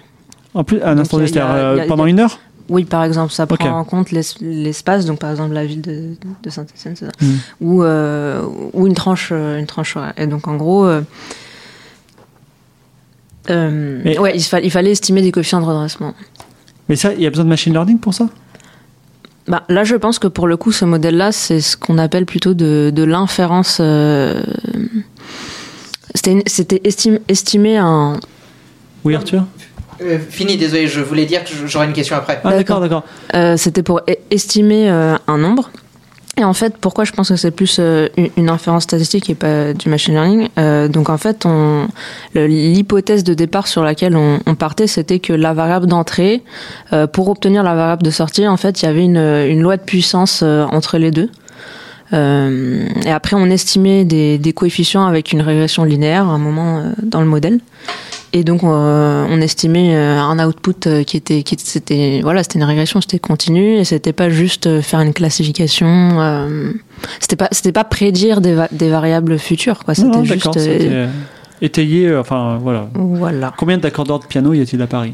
Donc euh, voilà, ça c'est un, un, un exemple. Et euh, là, en ce moment, pour euh, ma thèse, je, je travaille sur la détermination du mode de transport euh, des, des, des gens. Donc, euh, est-ce qu'une personne qui s'est déplacée avec son téléphone, elle a pris le train ou la route, connaissant son trajet cellulaire, c'est-à-dire la séquence d'antennes réseau à laquelle le téléphone s'est connecté euh, et donc là, pour cette partie-là, je- j'essaie de, déterminer des probabilités. Donc, quelle est la probabilité qu'une personne a pris le train, sachant que elle est passée par telle et telle séquence de trajectoire euh, Voilà ce que j'essaie de faire. Et d'accord. Et donc ça, c'est euh, alors on a parlé de probabilité, donc c'est l'outil inverse des statistiques. Donc tu as des statistiques en entrée. C'est-à-dire tu, tu vérifies les, les données, Mm. tu les normalises Mm. et tu as des statistiques en sortie. C'est-à-dire une fois qu'elles ont été traitées, tu dois répondre à des questions qui sous forme de statistiques. Oui. On peut dire ça comme ça. C'est- Enfin, ouais, c'est là où les statistiques. Les statistiques, ça te permet de découvrir la distribution d'un phénomène. Mhm. Et du coup, quand tu as la distribution, tu peux faire des sommes. Si je te dis qu'en moyenne, euh, une personne sur neuf euh, prend le train le, le lundi, ça c'est de la statistique. Et la réponse qu'elle apporte, c'est le nombre de personnes qui ont pris le train dans l'année. quoi. Tu, sais, D'accord. tu pourrais dire que c'est la loi des grands nombres avec des statistiques. Si tu vas à l'infini, tu as des résultats précis. quoi. Tu as prononcé le mot inférence euh, statistique. Qu'est-ce que ça veut dire? Ça fait deux mots en fait. Oui, l'expression. Euh, ben, enfin, pour moi, c'est inférence ou modèle statistique. Pour moi, c'est la même chose. C'est, c'est- oui, estimer une, une statistique, en gros. D'accord, une déduction en fait. Oui. Et euh, je vais laisser la question à Arthur et après j'aurai une dernière question. Vas-y. que En fait, c'était un peu le même style de question. C'est il y a plein de mots qui ont été employés que je connais pas forcément vu que je fais pas des stats à longueur de journée. Donc j'étais un peu curieux de Moi savoir non plus, hein. Je sais. Pas je suppose hier, que en t'en fait. fais plus que moi vu ce que tu es en train de dire. Mais pareil, tu disais redressement standardisé, régression. Est-ce Ah. qu'on peut avoir peut-être des, des petites explications de ce que c'est puisque tu nous dis quel est l'objet, quel est le nom de l'algorithme que tu appliques à tes données, Mhm. mais finalement, si on connaît pas déjà un peu, ça donne pas forcément, moi en tout cas, ça me donne pas d'intuition de ce qui est fait. Et la loi de puissance aussi, parce que tu l'as évoqué. Mais... Alors, euh, Désolé, c'est peut-être un peu compliqué comme euh, question, mais comment dire? Ouais, il y a beaucoup de. Enfin, est-ce qu'il y a un terme particulier que tu veux que j'explique bah, là, euh, là, je t'ai dit les trois mots qui m'ont, qui m'ont. Donc c'était standardisé, normalisé et. Et régression? Ok. Euh, alors la régression, je vais commencer par la régression. En gros, c'est tu as une variable, d'en- un vecteur d'entrée x et euh, tu as une euh, variable de, sortie y et en gros tu dois, enfin c'est une régression linéaire. hein. Donc en gros tu as, une fonction, la variable d'entrée est une fonction linéaire. La variable de sortie est une fonction linéaire de la variable d'entrée. Et donc euh, l'objectif du modèle, c'est juste d'estimer les coefficients euh, y égale x plus b. C'est déjà une régression linéaire, hein, tout simple. D'accord. Après, euh, le, dans mon cas, j'ai parlé de loi de puissance parce que il existe une la, la fonction qui relie x et y, c'est quelque chose du style y égale a fois x puissance b. Et après, quand tu passes au logarithme, ça redevient linéaire en fait. Et tu pouvais résoudre la régression. Et ensuite, euh, j'ai évoqué les mots normalisation et standardisation. J'avais dit redressement aussi dans les mots que euh, j'avais notés. Très bien, je vais, je vais l'expliquer juste avant. Ben, alors, le redressement, c'est. En fait, pour moi, en entrée, on avait une- un, volume qui était euh, in- incomplet, une, une donnée partielle, et il fallait redresser pour compléter le, le volume de personnes qu'on détectait. C'est des coefficients, oui, de, de redressement. Bah, redressement, c'est genre, tu as trouvé la, pro- la distribution sous-jacente, mais par contre, tu t'es trompé d'un facteur euh, 12, par exemple. Oui, mais c'est pas, pas forcément un coefficient fixe. Ah oui, d'ailleurs, oui, d'ailleurs, c'était Oui. tout l'intérêt de ta thèse, Voilà. de dire que. oui, ouais, c'est ça, c'est. euh, c'est genre euh, bah, exactement ce que tu dis. En fait, en il n'y a, pas encore de terme parce que c'est pas encore trouvé. Non, mais il est encore en train de Je vais chercher. donner un exemple. Non, mais c'est facile, Bah, déjà, il y a un truc que je me dis, c'est que je réécouterai la chronique avec les explications que tu es en train de me donner, vu que je, et je pense qu'il y a des chances qu'elles me soient encore plus claires la Je- deuxième je vais fois. te donner un exemple très concret. Et là, il est 19h. J'ai détecté euh, tant euh, de mobiles euh, d'un 800 opérateur, on SMS, s'en- on s'en fout lequel, voilà.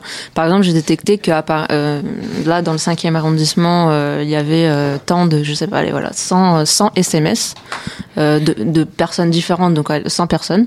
De, de différentes personnes, mais euh, la, la totalité, euh, en réalité, pour obtenir la totalité de personnes, il faudrait que je multiplie par 3. Mais ensuite, à 20 heures, ce chiffre change encore. En fait, à chaque, chaque euh, pas de temps, il va falloir multiplier par un coefficient euh, différent à estimer pour retrouver à partir de l'entrée quel était le, volume total de personnes. Parce que par exemple, Fib, non, t'es du à midi, si tu vois 200 SMS, ça veut dire peut-être qu'il y a 200 personnes. Si tu vois 200 SMS à minuit, ça veut plutôt dire qu'il y en a 2000. Parce qu'on fait moins de SMS. euh. D'accord. Et, et- et ta thèse, c'était justement trouver ces coefficients à multiplier? C'est pas le sujet principal de ma thèse. En fait en gros, ma, ma thèse, on m'a demandé de- d'estimer la mobilité urbaine et en entrée, j'ai les données d'un seul opérateur. Mais sauf qu'on aimerait euh, avoir des, des, des valeurs euh, qui correspondent à l'échelle de tout le monde en fait. Et donc euh, tout ce que je vais estimer, je vais toujours avoir que que les SFR ou que les Bouygues ou le- que les Orange, mais ça suffit pas. euh, Pas les free parce que ça envoie jamais de SMS. Mais est-ce que, mais est-ce que t'as des, t'as- t'as- tu travailles là-dedans avec des pourcentages de genre combien de gens euh, dans la population euh, en pourcentage en orange, combien de gens en free ou combien Ça, de ça s'appelle la part de marché. Oui, Ouais. elle est prise en compte. Oui. qui, tout à qui, fait. qui doit être pas suffisante parce que elle est sta- en fait, elle les- est statique, c'est une constante. Et donc en fait, elle, elle suffit pas à prendre les variations dans le temps. Non, je dirais aussi que les, les publics il est différent à chaque euh, à chaque fait, opérateur et donc du coup les, les- le comportement il est différent aussi non? Si ça se trouve, euh, les clients d'Orange n'envoient des SMS qu'à minuit. On sait pas pourquoi. Bah, justement, c'est Ouais, fait des tête. trucs comme ça. ouais. Ça, il y a que, il y a que Daniel qui sait. Dernière petite question avant de, de faire une petite pause. Tu as, tu as, tu as écrit ce texte, tu as préparé cette chronique et tu m'as dit j'ai un doute existentiel parce que euh, je voulais te parler de ça dans le cadre de statistiques, mais je n'arrive pas à faire la différence entre machine learning et statistique. Et tu voulais nous en parler un petit peu. Oui, alors euh, tout à fait. Donc au moment de, de rédiger ma chronique, euh, je me suis dit bon, alors quelles sont les méthodes statistiques que j'utilise Et après, je me suis dit mais en fait, est-ce que ça serait pas plutôt du machine learning? Quelle est la différence? Donc j'ai après j'ai j'ai fait ma, ma petite recherche de mon côté. Euh, bah, co- comme tout le monde, un peu en tapant dans Google, etc. Et déjà, la première chose qui m'a- la première chose qui m'a frappé, c'est qu'il y a des avis très différents. Personne n'est d'accord, j'ai l'impression. Et même en posant la question autour de moi à certaines personnes, euh, dont Arnold notamment, mais pas que. Qui a d'abord eu un ton péremptoire avant de se dire Ah non. Euh, J'ai l'impression que personne n'est tout à fait d'accord. Après, je pense que quand on dit statistique, il faut faire la différence entre une statistique et un modèle statistique. Donc Ouais, en fait, évidemment, euh, une statistique, euh, oui.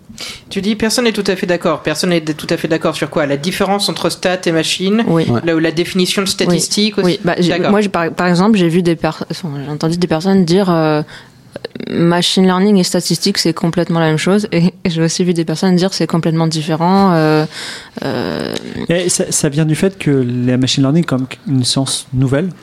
Et euh, on n'a pas encore fait ah, les. en, en fait, Ouais, a j'ai- des- En fait, l'impression qu'il y a certaines personnes qui assimilent statistique à mathématiques exclusivement, euh, sans l'aspect programmation et big data. Il y a des personnes qui assimilent euh, machine learning, euh, donc soit un champ complètement différent avec plus de, je sais pas, de bases de données, euh, soit il y a des gens qui pensent que c'est mixé. Euh.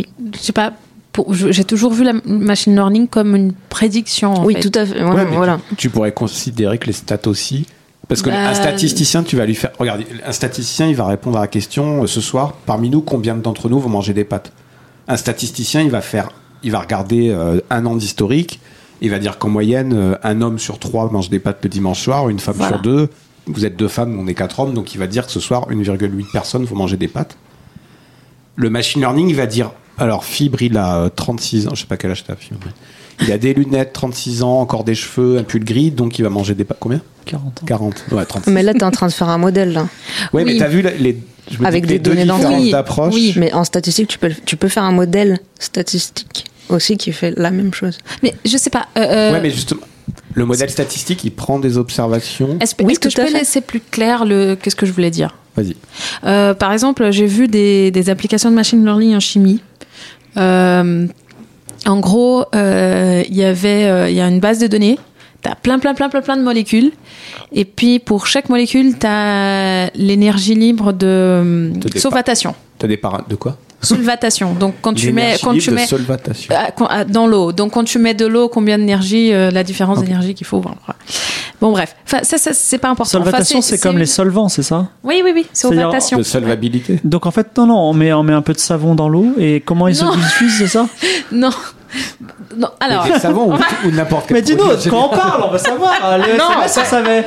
bah, en fait, c'est pas important. C'est juste que Mais si on veut savoir, c'est quoi la non, c'est juste, c'est- bah, c'est le- processus de de, de se dissoudre quoi, dans dans l'eau en fait, voilà, dans, un solvant. Je mets un petit bout de savon et pff, ça disparaît. Oui, et ça disparaît. Oui, Voilà. c'est disparaître. Le sel, on met, du, on met du concept. sel et ça, dis- ça Oui. disparaît dans l'eau. Voilà. Et du coup, euh, donc on sait bien qu'il y a des molécules qui sont plus, euh, voilà, qui sont, euh, qui tu peux dissoudre plus dans l'eau, quoi. Donc tu peux mettre plein, plein, plein, plein, plein de sucre, par exemple. Et par contre, euh, il y a des trucs que tu vas mettre dans l'eau et ça va pas se dissoudre. Ouais. Voilà. Donc, euh, donc il, il y a ces, ces informations-là, donc pour euh, des tas de molécules, mais des tas de molécules. Et puis, euh, chaque, sur chaque molécule, ils ont des, des petites questions, des, des trucs binaires, vraiment. Genre, pour chaque molécule, Ah oui, bah, un ils, associent un vecteur de binaire, donc 0, des 0 et 1. Et en fait, chaque position du vecteur, c'est une question du genre, est-ce qu'il y a un, groupe OH dans la molécule? Est-ce qu'il y a, je sais pas quoi? Donc, il fait tout ça. Et puis, après, l'idée, c'est que tu lances le machine learning derrière et tu le donnes une molécule qu'il ne connaît pas et il essaye de prédire l'énergie de sauvetation pour ça. cette molécule que tu connais pas. Donc là, là pour moi, c'est là la différence en fait. C'est le Oui, fait d'essayer Oui, de faire une prédiction d'un truc qui est inconnu Oui. et, et en faisant en fait des comparaisons avec des choses qu'il connaît. Ce qui est fou, c'est qu'il peut prédire la solvatation d'une molécule qui n'existe pas. Qui est Oui, même. exactement, Bah, qui coup, n'existe pas. Et c'est ça l'intérêt. C'est ça l'intérêt de l'industrie parce que comme ça, ils peuvent prédire euh, la sauvetation de, ces, de certaines molécules qu'ils pensent qu'ils veulent, qu'ils qu'ils veulent euh, faire et vendre comme produit. Et euh, cette propriété-là, elle est très importante pour les produits. Donc, elle va produire, elle, elle va essayer de- d'utiliser les machine learning pour voir avec, de, je sais pas, 100 molécules différentes quelle est l'énergie de sauvetation. Et puis, il y en a que 10 qui les intéressent. Donc, ils ont, ils ont pas besoin de, de faire les, les 100 molécules et tester. Ils ont besoin de faire que 10, puis après tester. Ça marche. Ouais, mais... Vas-y, vas-y. Oui, non, mais je suis tout à fait d'accord euh, avec euh, Laura. Laura. Laura. Nous allons faire une petite pause à nouveau. Donc, question d'une auditrice qui s'appelle Warion pour Yuri. Warion demande Yuri, c'était comment la mort? Comme une téléportation. Bah, Ah.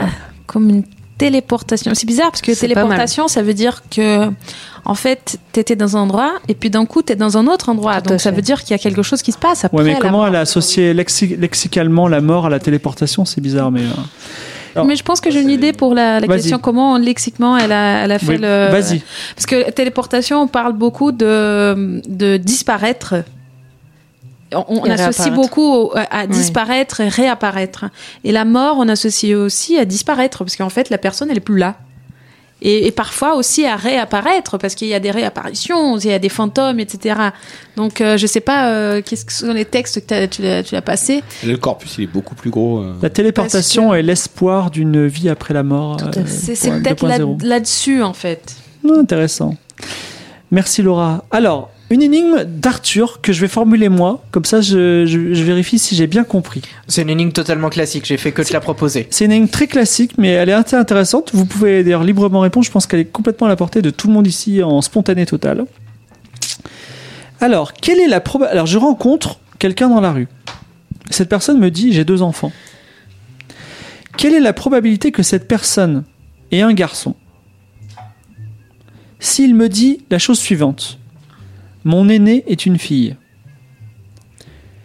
Deuxième cas, il vous dit j'ai une fille. Troisième cas, il vous dit la plus petite est une fille. Et quatrième cas, tu lui demandes as-tu une fille? Et il te répond oui. Donc on a compris que dans tous les cas, en gros, il avait au moins une fille. Mais le deuxième, est-il un garçon oui ou non? Donc quelles sont les probabilités euh, dans les, dans les cas? Et puis aussi, ce qui est intéressant dans cette question, c'est que pourquoi est-ce qu'il y a des réponses différentes entre une Ouais. question et une autre Voilà. s'il y en a des réponses différentes Exactement. Ouais. Parce que vous pouvez aussi envisager que je vous ai posé une question piège où il y a quatre fois la même réponse. Ouais, parce que ça donne vraiment l'impression que c'est toujours euh, 0,5 la proba. hein. Moi, par exemple, dans les deux premiers cas, donc le premier cas, c'est il dit mon aîné est une fille. J'ai l'impression que c'est. Hmm. Il a une chance sur deux que ce soit un garçon. Dans le deuxième, c'est il dit j'ai une fille. Donc forcément, il a une chance sur deux que. Oui, mais Euh, j'ai non, je suis pas d'accord. Ah. c'est Mon aîné est une fille, euh, pour moi, ça veut dire que le deuxième est un garçon. Non, Et quand non. il dit j'ai une fille. Et quand il dit j'ai une fille. Quand il Là, dit que contre, déjà non, la position de la fille. Mon aîné est une fille, Ouais. pour moi, ça veut dire le second est un garçon. Ah, 100% pour Et j'ai une fille, par contre, t'as deux chances sur trois que l'autre soit un garçon. J'ai une Pourquoi fille. j'ai une- en fait, j'ai une fille. Il faut considérer le, le, le fait de la première être fille et le deuxième garçon. Oui, c'est ça, si, si, c'est bien ça. Deux chances sur trois qu'il Ouais. soit un garçon. Et la plus petite est une fille. Là encore, c'est un peu mon aîné est une fille, non? Ouais, pareil. Ouais, là, c'est Ouais, la même chose, c'est une chance sur deux, du coup. Et s'il répond As-tu une fille? C'est une chance sur deux que l'autre soit un garçon. Bah non, c'est sûr que c'est un garçon l'autre. Ah non, il peut avoir une fille. J'ai- J'aime beaucoup parce que c'est exactement là où je voulais vous emmener en fait avec cette question. Alors, être une fille, c'est c'est mieux parce que Quoi, être une parce fille, que c'est mieux? parce que non mais en fait être une fille c'est mieux parce que en fait il peut répondre oui même en ayant deux filles. Mais si, tu as deux filles, c'est débile de dire ma plus petite est une fille. Non, mais c'est une énigme mathématique. non, mais c'est ça, c'est ça, c'est ça. J'élimine ça en fait. C'est c'est justement ce qui m'intéresse beaucoup, et c'est en rapport avec ma première chronique, c'est qu'en fait vous avez des a priori différents. Non, mais moi, Oui. j'ai fait, que- j'ai fait toutes les possibilités, j'ai barré. c'est bon, j'ai juste. Oui, sauf que la question se pose, c'est si jamais il a a une- une fille et un garçon, ou si jamais il a deux filles, quelle est dans chaque cas la probabilité qu'il nous sorte cette phrase? Et ça, c'est pas mathématique, c'est humain. Hmm. Et c'est pour ça qu'il va y avoir des Est-ce que des différences. deux filles peut être une chèvre Ah, ouais. Il peut aussi être très procéduré. Il dit Bon, la première, l'aînée, c'est une fille. Et la deuxième, c'est une fille, tu vois. Je sais pas, bon, Oui. mais bon, effectivement. Alors, en tout pour cas, comprendre l'obsession d'Arnold avec les chèvres, écoutez l'émission de décembre, vu que ça fait quoi, trois fois, je crois qu'il nous en parle. D'accord. De toute façon, euh, on mettra cette énigme sur le forum et vous pourrez en débattre. Ce sera, à mon avis, très amusant et très accessible. Et nous allons euh, poursuivre avec la chronique d'Arnold. Dans ma chronique, je vais vous parler d'une chose que Arthur a déjà brièvement évoquée, mais que je vais pousser un peu plus loin, euh, qui est euh, l'utilité des stats et à quoi ça sert. Donc les stats, bon, c'est une matière des mathématiques à part entière. Je pense que ça consiste principalement à apprendre des distributions et comment euh, lire une distribution. Enfin, pour moi, c'est ça. Ça, c'est la, la, les stats en tant que technique mathématique. Et après, il y a l'usage des stats. Donc Daniel a parlé de l'usage qu'elle en faisait. Moi, je vais parler de, à mon avis, pourquoi c'est très important parce qu'on l'utilise dans les sciences et que les stats, c'est la matière ultime, on va dire, qui euh, permettent de valider d'autres modèles mathématiques ou des modèles scientifiques, des modèles, euh, des modèles étant des affirmations parmi d'autres. Parce que malheureusement, la nature, elle n'est pas mathématique. Et par contre, les théories que l'esprit humain font sont des abstractions, sont des modèles mathématiques parfaits, purs. Mais il y a un moment où même avec les meilleures démonstrations du monde, quelqu'un, le nouvel Einstein, il arrive avec des avec une, une nouvelle énoncée, il faut pouvoir le vérifier en vrai. Est-ce que cet énoncé est vrai, même si la démonstration est vraie, quoi. Et c'est là où les stats elles interviennent et où elles sont un outil mathématique au service des modèles mathématiques. Donc on va et c'est important de connaître ça parce que ça permet de débusquer, de, de, de débunker, je sais pas comment on dit en français, débunker, Euh, Enfin, de- dire de, de déterminer les, les imposteurs. quoi. Voilà. Donc imaginons que demain, euh, quelqu'un arrive avec euh, un super papier de 800 pages et vous dise ouais j'ai fait des recherches, j'ai un super modèle mathématique qui dit qu'en moyenne euh, les Gémeaux achètent beaucoup plus de voitures. Tu fais ouais super, elle est super ta démo mais j'ai pas envie de la lire donc on va vérifier. Donc c'est le process de la science, il confie ses recherches et ses résultats à une autre équipe de chercheurs qui vont vérifier. Donc pour vérifier tu fais des tests. Donc par exemple, donc la thèse de la personne, c'est une, affirmation parmi d'autres. Il dit euh, les, les Gémeaux achètent plus de voitures. Donc tu prends des Gémeaux et tu regardes combien ils ont acheté de voitures par semaine, par exemple. Ça c'est un choix euh, arbitraire. Tu comptes et puis tu trouves par exemple que euh, cette année, euh, 88% des Gémeaux ont acheté des voitures, alors que la moyenne des gens c'est 80%. C'est un peu énorme pour des achats de voitures, mais on s'en fiche. Donc la question c'est, d'après vous, là, je vous laisse euh, discuter, si vous voyez que 88% des Gémeaux cette année ont acheté des voitures au lieu de 80% de la population normale, est-ce qu'on peut dire que les Gémeaux achètent plus de voitures? Est-ce qu'on peut, est-ce qu'on peut, est-ce que la personne qui a fait la thèse peut dire ouais j'ai trouvé un super Alors, truc quoi? moi, j'ai envie d'être dans le bon sens paysan et je dis bah oui, ils ont ils ont acheté plus de voitures. Ah mais non, mais peut-être qu'il y a moins de Gémeaux. Non mais non non ah, bah non 88% c'est pour 100 Gémeaux. Ouais, d'accord. Mais Bah, disons bah, qu'il y en ait suffisamment pour que t'aies pas des problèmes de. Bon, bah moi j'ai l'impression qu'ils en achètent plus. Mais euh, est-ce que tu considères ça dans une échelle de temps courte ou? Ah ouais, plutôt courte. J'ai pris une Ah. année, mais disons que t'es regardé sur un mois même pour encore aggraver le problème. Parce Moi, que c'est ça, c'est. Vas-y, Arthur. J'ai j'ai surtout envie de dire que, bah, sauf si tout le monde achète exactement le même pourcentage de voitures, il y aura forcément une personne, un groupe qui en achète plus que les autres groupes. Donc, de base, tu Oui, mais là, l'affirmation, c'est que c'est les Gémeaux. Oui, c'est pas tu- les Sagittaires. Dans, dans un groupe, tu peux toujours constituer un sous-groupe quoique non, pas forcément. Non, mais là, en plus, tu as déjà le groupe qui est déjà découpé en 12 parties. Et ce que je veux dire, c'est que ce sera vrai forcément pour un des groupes sans que ça ait aucune influence euh, théorique Non, derrière. justement, peut-être que le signe n'a aucune. euh, peut-être que la probabilité d'acheter voiture est uniformément répartie dans les. Je vous parie qu'il va nous dire que les Gémeaux achètent bien plus que. non, mais c'est vrai, je, je peux, te- je peux le démontrer. Tu veux que je le démontre ou pas? Je les suis Gémeaux Gémeaux, achètent j'ai plus pas acheté de voiture. Ok. Ah bah alors c'est bon. Alors, moi, je Non, suis, mais j'ai- voilà- je suis voilà Gémeaux tout- aussi et euh, j'ai pas de voiture. Ah, on a mais quand même deux Gémeaux qui n'ont pas acheté de voiture. il y a d'autres Gémeaux ici, non Mais j'ai une Ok. voiture. Non, mais il y a- il y, a un truc que je. Elle est je- je- ta caisse, non Ouais. Ah non, pardon. pas de. Mais non, non, mais on peut dire que les Gémeaux, quand même, ils sont nés en juin, donc loin de Noël. Et du coup, ils ont.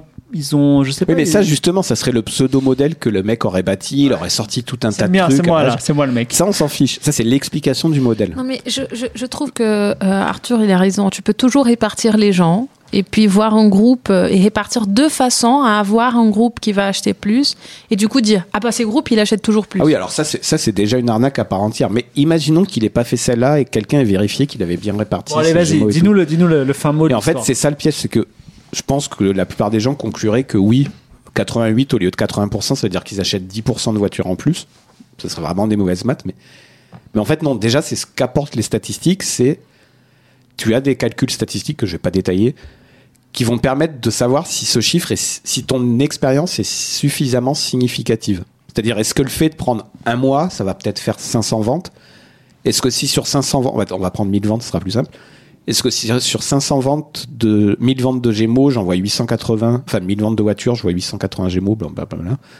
Ça me permet de conclure que les Gémeaux achètent plus. Et t'as des et c'est les statistiques qui vont dire non, tu peux rien en conclure parce que vu le- la distribution sous-jacente, le hasard aurait permis que cette situation arrive, même si les Gémeaux n'achètent pas plus de voitures. Là, Et c'est ça qui est important en fait dans les statistiques, Oui. c'est que tu connais des distributions, tu dis qu'une pièce, elle a une chance sur deux de faire pile ou face. Ça veut pas dire que tu vas avoir pile, face, pile, face, pile, face. C'est un peu ce que, tu, ce, que tu, ce que nous disait Dania, c'est-à-dire je vérifie les données avant de les insérer. Alors déjà, ça c'est une première usage des statistiques, c'est statistiques descriptives. Mais là, c'est... Enfin, oui, Tu les utilises après là. Une Ouais, là c'est j'ai des résultats et en fait donc euh, je sais pas si je peux dire que ça s'appelle le lift mais la question que tu te poses c'est j'ai fait des observations. Est-ce que ces observations sont le fruit du hasard complet ou le fruit de l'explication que je donne? Si jamais tu dis que l'explication que tu donnes est valide donc le fait d'être Gémeaux euh, conclut à plus d'achats de voitures conduit à plus d'achats de voitures Pardon, enfin l'inverse. Si tu, si tu fais l'hypothèse qu'il n'y a aucune relation entre le fait d'être Gémeaux et le fait d'acheter des voitures, ça s'appelle l'hypothèse nulle dans le, en mathématiques. Tu dis il n'y a pas de relation, et le contraire de l'hypothèse nulle, donc c'est l'hypothèse que toi en tant que scientifique à la con façon Albert Kahn t'as fait là, c'est que les Gémeaux achètent plus de voitures. Et tu es obligé, quand quelqu'un te fait une affirmation scientifique, tu dois faire les statistiques pour dire la différence entre s'il avait dit n'importe quoi d'autre ou, ou, euh, si, le has- si on avait laissé le hasard, est-ce que mes résultats auraient été différents? Et donc ça, c'est important en médecine, enfin en pharmacologie. Bah, D'ailleurs, euh, Laura, peut-être que tu...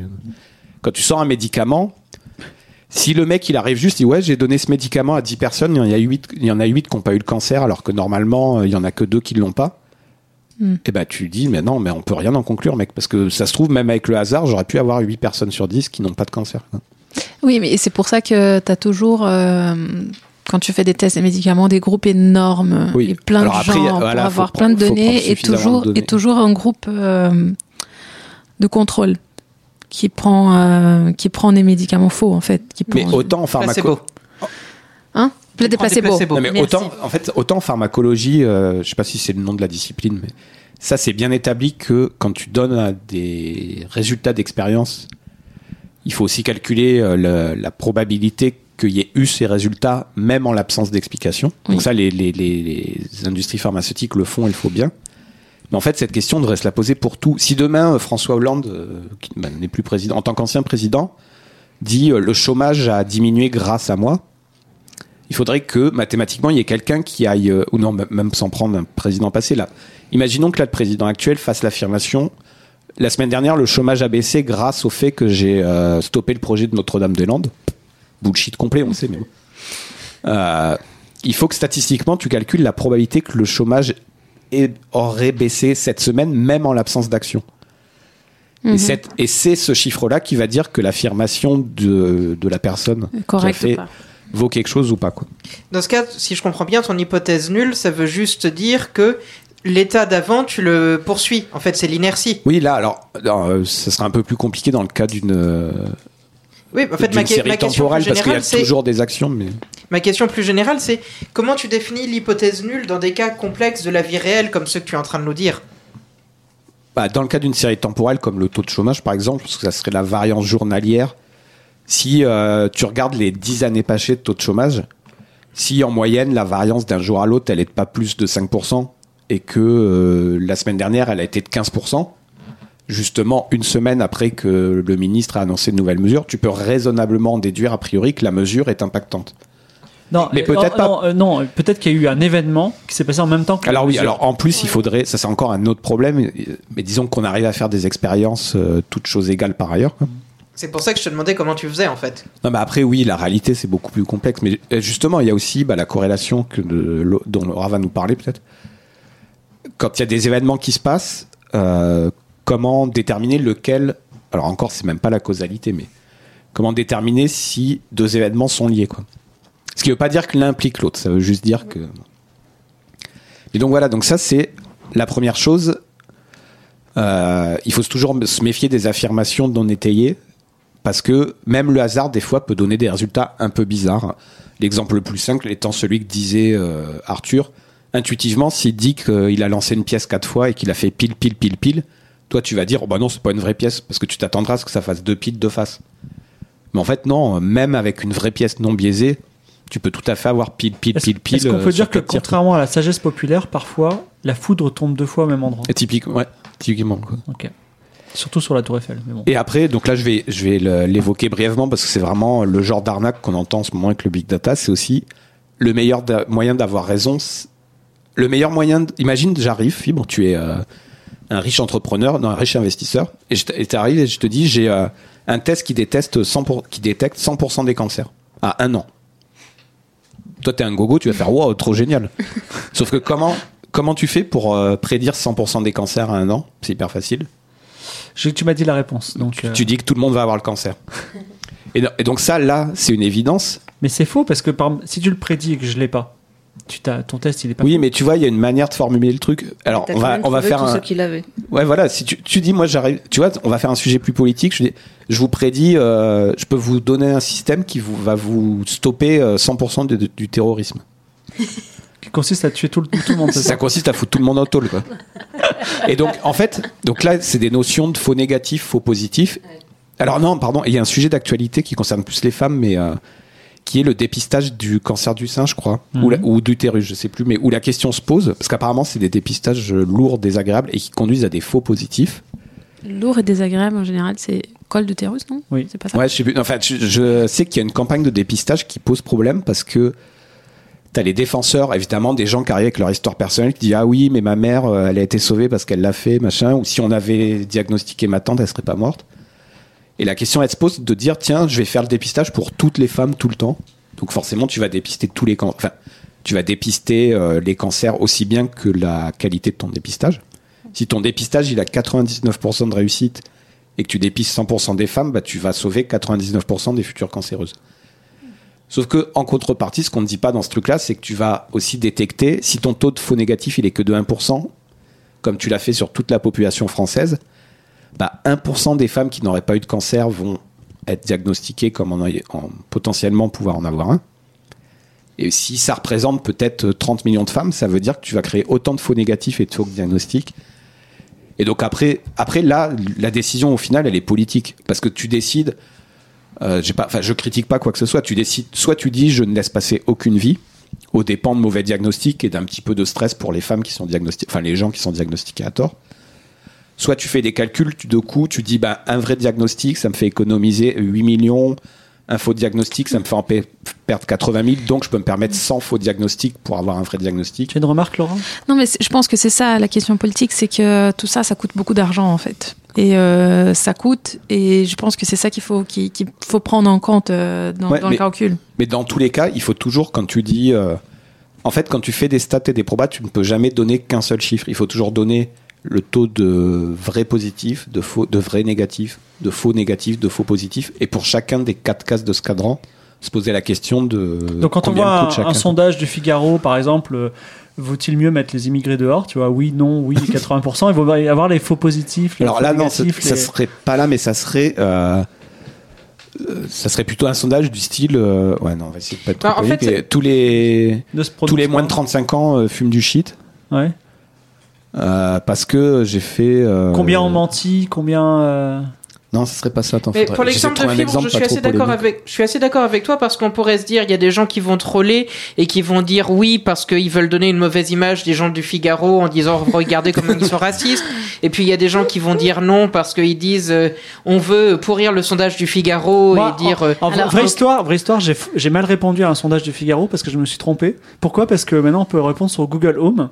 Et donc je demande, euh, je veux avoir le sondage Google, euh, je veux avoir le sondage Figaro, donc il me demandait. Puis après je me suis paumé, je dis oui, non, non, non, arrêtez Donc si ça se trouve, je suis parti de ces Français qui veulent que les immigrés aillent dehors. Mais bon, voilà. Ce que je veux dire par là, c'est qu'effectivement, la question de faux positifs et faux négatifs se pose aussi. Et encore une fois, je reviens dans les distributions a priori. Et quelle est la probabilité que le résultat, l'information qui t'est donnée soit la vraie Est-ce que Ouais, tu peux- Je Ouais, pense que je pense que dans, dans ce qui dit Arthur, il y a aussi il y a encore la question humaine en fait. voilà. Oui, mais, tout à non, fait. mais, non, mais il faut quand même donner les chiffres aux gens. Si je te dis que que je peux détecter 100% des terroristes, mais que j'oublie de te dire que je vais foutre euh, 15 000 personnes en tôle pour rien, parce que j'ai même à 1% de faux négatifs si tu testes toute la place, population. hein. Mais non, mais en plus, euh, ça pose pas vraiment voilà, de problème. En, termes de intéressant, coût, ça va être débile. c'est intéressant parce que c'est sur, sur cet argument qu'on a interdit la peine de mort. C'est-à-dire qu'on disait on refuse de tuer un innocent. Voilà, on refuse de tuer un innocent sans savoir. Donc du coup, on ne va pas tuer les gens. Mais ça- Bah oui, parce que ça. Euh, Bon, c'est pas juste ça, mais bon. oui, Non, mais en France, en France, enfin, en France, ça s'est passé comme ça. C'est aussi discours. parce que la peine de mort, ça veut dire euh, juste punir. Et euh, la prison, les Non, non. concepts, c'est pas juste de punir. Oui, je sais. non, mais en théorie. Mais en, En en théorie. gros, en gros, le discours sur la- la- l'abolition de la peine de mort, c'était de dire euh, on va pas prendre le risque de tuer un innocent. Voilà. Non, mais après, donc, ça reste, au final, ça reste toujours une décision politique, et on peut avoir des avis divergents. Mais l'honnêteté intellectuelle demanderait que on fournisse les indicateurs statistiques qui seraient je peux détecter 95% de tel délit ou tel crime, mais je vais me tromper euh, 5% de fois. Donc, si je teste 100% de la population, ça veut dire que euh, je vais mettre 1000 personnes, 1000 innocents en prison. Est-ce que vous êtes prêt à accepter 1000 innocents en prison pour choper 4 coupables? Tu vois, c'est comme ça que la question doit être posée. Et non, et enfin, c'est pas ce qui se passe en vrai. On Oui, dit, euh, ah, je peux choper 100% des terroristes. Mec, il y a 200 terroristes par an. Euh, Enfin, par exemple, quoi. Mais... Dania, Dania roule les, enfin lève les yeux au ciel. Qu'est-ce qui se Non, passe? non, je- j'abonde dans ton sens, Ah. Arnold. C'est juste que, en- pour reformuler ce que tu essayes de dire, c'est juste que il faut pas utiliser une seule mesure Oui. statistique, mais prendre en compte toutes les mesures statistiques pour évaluer la performance de ton modèle. C'est ça que tu Ah oui, de dire. oui, c'est que c'est plus complexe que ce Non. qu'on en voit. Quoi. Et que notre devoir citoyen, c'est de se poser la question. euh, quand quelqu'un nous propose une solution simple, c'est sans doute qu'il essaie de t'arnaquer. Est-ce que sur cette belle pensée patriotique, c'est c'est la fin de ta chronique? Et bah oui, du coup. Eh bien, merci, euh, merci Arnold. Juste avant que Arthur pose une question, il a envie d'en poser une, elle va être excellente. J'ai juste quelque chose à dire, c'est que j'ai- à que- euh, ce Studio 404, j'ai une réputation d'avoir des théories qui sont toujours fausses. C'est-à-dire que par exemple, quand je dis euh, euh, Vine. Vine, ça va durer 1000 ans, ça s'effondre au bout de 6 mois. Quand je dis euh, Snapchat, Ah oui, c'est alors- mort, c'est encore ça va ça Bitcoin. Et donc en fait, est-ce que quelqu'un qui comme moi a tout le temps faux, c'est un bon modèle? Ah bah oui, on a un truc en machine learning qui dit que si tu te trompes 100% du, des fois, t'as qu'à prendre le contraire de ce que tu dis et t'es juste t'es tout le temps juste. Mais... Exactement. Je suis ça marchait, en fait. d'oracle. Non, mais par- Ça, ça par marche que contre, sur, est- euh, sur les prédicats binaires, c'est-à-dire que oui, si oui, jamais mais t'as- tu t'as dis des que- équivalents même pour des distribs continus. euh. Mais par contre, il y a deux arnaques. euh, Je l'ai raconté 100 fois, je pense celle-là, mais elle est tellement belle. Il y a donc déjà si tu le truc de Cassandre, non c'est pas Cassandre, c'est Pierre Leloup, je crois. Quand tu arrêtes pas de dire qu'une catastrophe va arriver, tu tu vas forcément avoir raison une fois. Ok. Donc c'est insupportable les gens qui font ça parce qu'en plus le jour où ils ont raison, ils te font ah, Ah, mais tu alors, vois. ça, ça, c'est- l'avais dit. alors ça, c'est c'est la technique de Jean-Marie Le Pen. Qui Mais dit oui, n'importe quoi tout le temps. Et quand il y a un truc qui arrive, il dit Mais attendez, ça fait 20 ans que je Et vous du le dis. coup, alors- C'est 20 ans qu'il dit des conneries. Est-ce que je peux la raconter vite fait cette arnaque parce qu'elle est trop trop belle? Ouais. J'essaie de la tenir. C'est une escroquerie qui est trop belle. C'est, bah, je vous donne la réponse directe du coup. Tu prends 1000 enveloppes. Imagine qu'on est il y a 100 ans et euh, tu prédis euh, le cours de la bourse de la semaine prochaine. une valeur euh, entre 1 et 1000. Dans la première enveloppe, tu dis que ça va monter, non, entre 1 et 100. Dans la première enveloppe, tu dis que ça va monter de 1%, dans la deuxième de 2%, dans la troisième de 3%. Et, t'envoies ça à 100 investisseurs, très riches, et, si- et, et voilà. Et puis la semaine d'après, tu leur dis, à la tous, tu leur fais un petit mot, tu dis, regardez, je vous dis ce qui va se passer la semaine prochaine. Vu que tu as prédit les 100 arnaques possibles, il y a forcément un investisseur pour lequel tu vas avoir raison. Donc tu sais pas lequel c'est, mais il y a des chances que lui te recontacte et il te fasse Oh putain, votre modèle, vous aviez juste à la dixième décimale près, quoi. tu vois, enfin, tu peux. Tu peux faire. Non, mais, ça paraît ça évident. Il y a un mec qui avait monté une escroquerie comme ça, ouais, et qui s'est fait euh, plusieurs millions parce que c'est trop beau. La personne, là, tu le sais, je vous ai raconté la fin directement, mais imagine, tu reçois une lettre de quelqu'un un jour, tu sais pas, toi, qu'il y a aussi mille autres personnes qui l'ont reçue. Et tu reçois une lettre qui dit Je te parie que euh, la semaine prochaine, il va faire exactement euh, 12,886 degrés. Euh, Enfin, ce serait pas possible de mesurer ça, mais. Et toi, tu prends ton thermomètre, tu dis Putain, c'est impossible de prédire ça. Et le mec, il te le prédit à la troisième décimale. Tu le rappelles, tu fais Ouais, j'achète ton modèle 40 millions d'euros, quoi. Et en fait, ce qu'il t'a pas dit, c'est qu'il a envoyé à 10 000 mecs qui avaient un mi- 10 000 millionnaires de France. Ouais. Et comme ces gens-là sont souvent pas très futus, quoi. euh, Donc il y a un business à dire n'importe Il quoi tout le temps. faut- donc ça veut dire il faut il faut qu'ils se parlent là en fait. Non, mais ça veut dire que euh, ça veut dire qu'il faut reproduire les expériences, tout ça. Arthur, tu avais une question. c'est- Non, alors laisse- c'est un commentaire Non, sur ça. C'est exactement l'intérêt sur les pubs dans le métro pour la bourse. Les résultats passés prédisent pas les résultats futurs parce que dans tous les modèles de bourse dans lesquels vous pouvez investir, dans tous les trucs que votre banque peut vous proposer, il y en a qui ont des super résultats.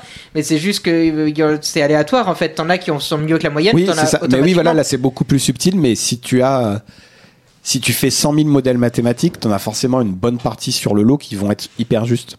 T'as t'as eu aussi une émission comme ça sur le mentalisme. T'as un, un voyant qui disait dans une émission de télé de je sais plus quelle grande chaîne nationale euh, y a, Je vous prédis, vous lancez la pièce dix fois, vous allez avoir ce résultat pile poil. Appelez-nous si vous avez eu ce résultat. Eh oui, bah oui. sur un million de personnes, t'en as forcément. euh, Ouais, surtout donc, si il y a eu plein de témoignages super impressionnés. Non, en fait, ma question, c'était plus une remarque sur. Tu parlais de médicaments. J'avais lu un témoignage qui était assez magnifique aussi. Quelqu'un qui avait refusé un médicament parce que des études avaient montré que dans les 10 ans après avoir pris ce médicament, 2% des utilisateurs faisaient une dépression. Ah, ouais. Ce à quoi la- le médecin de- voulait répondre, bah, dans ce cas, c'est le meilleur antidépresseur au monde, en fait, Ça, parce j'en ai, que j'en ai une autre super bien 2% aussi. c'est largement inférieur au nombre de gens qui font une dépression sur les 10 ans à Ah, venir. intéressant. J'en ai une autre bien. Je suis désolé. Ouais, c'est Vas-y, bien, euh, le jour des Il y a une vraie, un fait que je te donne et vous essayez de trouver l'explication. Les fumeurs se remettent mieux d'une attaque cardiaque. Pourquoi? Les fumeurs sont plus résistants aux attaques cardiaques, Parce que sinon ils en meurent. aux crises cardiaques. Non. Ils sont morts avant le- de l'affaire Parce qu'il- Ouais, ouais, c'est ça que C'est un peu dire. glauque. Non, non, non, mais Attends. Ouais, quand t'es un gros fumeur, tu te remets beaucoup mieux d'une crise cardiaque. Non, que mais c'est vrai, c'est un, c'est un fait et les mecs ont trouvé pourquoi, donc je vais vous dire pourquoi. Ah, Mais... attends, attends. Il y a une explication Ouais, C'est ouais, pas un elle est truc pas con. absolument. hein, Non, non, elle est pas con en fait, mais. Parce que parfois c'est parce qu'il Bon, meurt c'est- avant, euh, donc- déjà, je- c'est pas une explication biologique, sinon je l'aurais pas dit. C'est une explication Non, non, statistique. oui, c'est non, c'est logique et statistique, ouais. Hmm. Oui, c'est pas biologique. y a Non. pas, en vérité, c'est pas que ça te protège le goudron. Donc est-ce que c'est lié au fait que les fumeurs meurent tôt? Un petit peu, ouais. Ils meurent pas tôt, mais oui. C'est qu'en fait, les fumeurs font leur première crise cardiaque beaucoup plus jeunes. Ah Et du coup, ils sont en meilleur état pour s'en mettre. Donc, euh, comme ils la font beaucoup plus jeunes, ils survivent plus à leur première attaque cardiaque qu'un mec qui l'a fait à 95 ans. quoi. Finalement, ça Mais non, mais c'est vachement. horrible. c'est trop bien. Non mais imagine les gens qui ont vu ces statistiques pour la première fois, fait putain notre panel de fumeurs, ils survivent beaucoup mieux aux attaques. Le lobby Bah du ouais, il a fait à tabac. 25 ans quoi. Le lobby du tabac, il s'est dit ça y est, ça, on a- c'est un médicament, c'est trop bien. Non mais imagine ce- là euh, ils ont trouvé mais des fois il y a des choses subtiles comme ça, tu peux arnaquer les gens et ça. Ouais. Ouais, c'est- c'est Ce ce qui est bien, c'est que Fibre, au début de l'émission, il avait parlé de matophilie, histoire de faire pas trop glauque. Et, euh, Non, on a parlé de. de- ouais, bah, c'est ça, c'est la vie, c'est la vie. Merci beaucoup Arnold pour tes, tes informations et nous faisons encore une petite pause. Et question de euh, Max Pontriagin qui demande à Yuri Yuri, où te vois-tu dans 10 ans? Comme un clone. Quoi? Comme un clone, comme dans la guerre des clones, Clone. Donc comme une personne. comme une personne clonée, je sais pas. Oula. Ça fait, ça Mais- fait un peu peur en mode euh, invasion que- des, invasion Toi, machines. des- une, des, une des quelques questions qui avaient été prises par les journalistes après la victoire d'AlphaGo sur l'Icédol, il y a une journaliste qui a demandé Mais à quelle vitesse pouvez-vous cloner AlphaGo? Ah. Donc euh, peut-être. Bon, après, c'est un copier-coller, les informatiques. Mais Oui, mais ça, la journaliste avait l'air de pas le savoir. Ah oui, c'est clair. Là encore, le, le schéma euh, dans 10 ans, le clonage peut-être, des choses comme ça. Non mais ouais, je... là par contre j'ai vu qu'elle associait tous les termes robot, automate, IA à clone et transhumanisme. Enfin toutes les, je pense qu'il doit y avoir un autre notion de transhumanisme qui inclut euh, IA. et- Et j'ai trouvé une petite énigme pour vous que j'ai tiré du hors-série Tangente magazine sur les assurances. Alors déjà, Tangente magazine, ils ont beaucoup de ils ont beaucoup de mérite parce qu'ils font un magazine sur les mathématiques et il y a quand même quelque chose de niche et on en sait quelque chose chez nous à, Trajectoire. Mais en plus, ils ont fait un hors-série sur les assurances et je l'ai acheté, il est passionnant. On apprend notamment, c'est là, euh, Arnold, que j'ai appris que les hypersphères étaient très, importants dans la big data, par exemple. Et ils ont une énigme paradoxale, comme ils aiment bien en faire, qui est tout à fait intéressante. Et en plus, n'importe quelle, elle est, elle est, elle est pas très technique, donc je vous, je vous la décris. Vous devez contracter une assurance avant midi, parce qu'à midi, vous partez en voyage, ok? Et vous avez deux compagnies d'assurance qui sont ouvertes. La première, elle est ouverte de 9h à 10h, et l'autre, elle est ouverte de 11h à midi. Donc, si vous allez dans la première et que vous prenez une assurance, vous n'allez pas aller dans la deuxième, mais si vous allez dans la deuxième, vous pouvez plus retourner dans la première. D'accord? Elles ont les mêmes prestations, c'est la même assurance, ok? Par contre, il y en a une qui est plus chère que l'autre, mais vous savez pas laquelle. Et vous, vous avez envie d'acheter la moins chère, d'accord? Ah, les Donc, trucs qui- donc la, la, la question euh, que pose, enfin, le- la question la- que pose la, la, la personne, c'est de dire, la- de base, elle se dit, mais moi j'ai une chance sur deux de faire le bon choix finalement. Soit je prends celle qui ouvre tôt et euh, elle est moins chère et j'ai gagné, soit elle est plus chère, elle est plus chère que l'autre et je vais pas en prendre une deuxième donc j'ai perdu.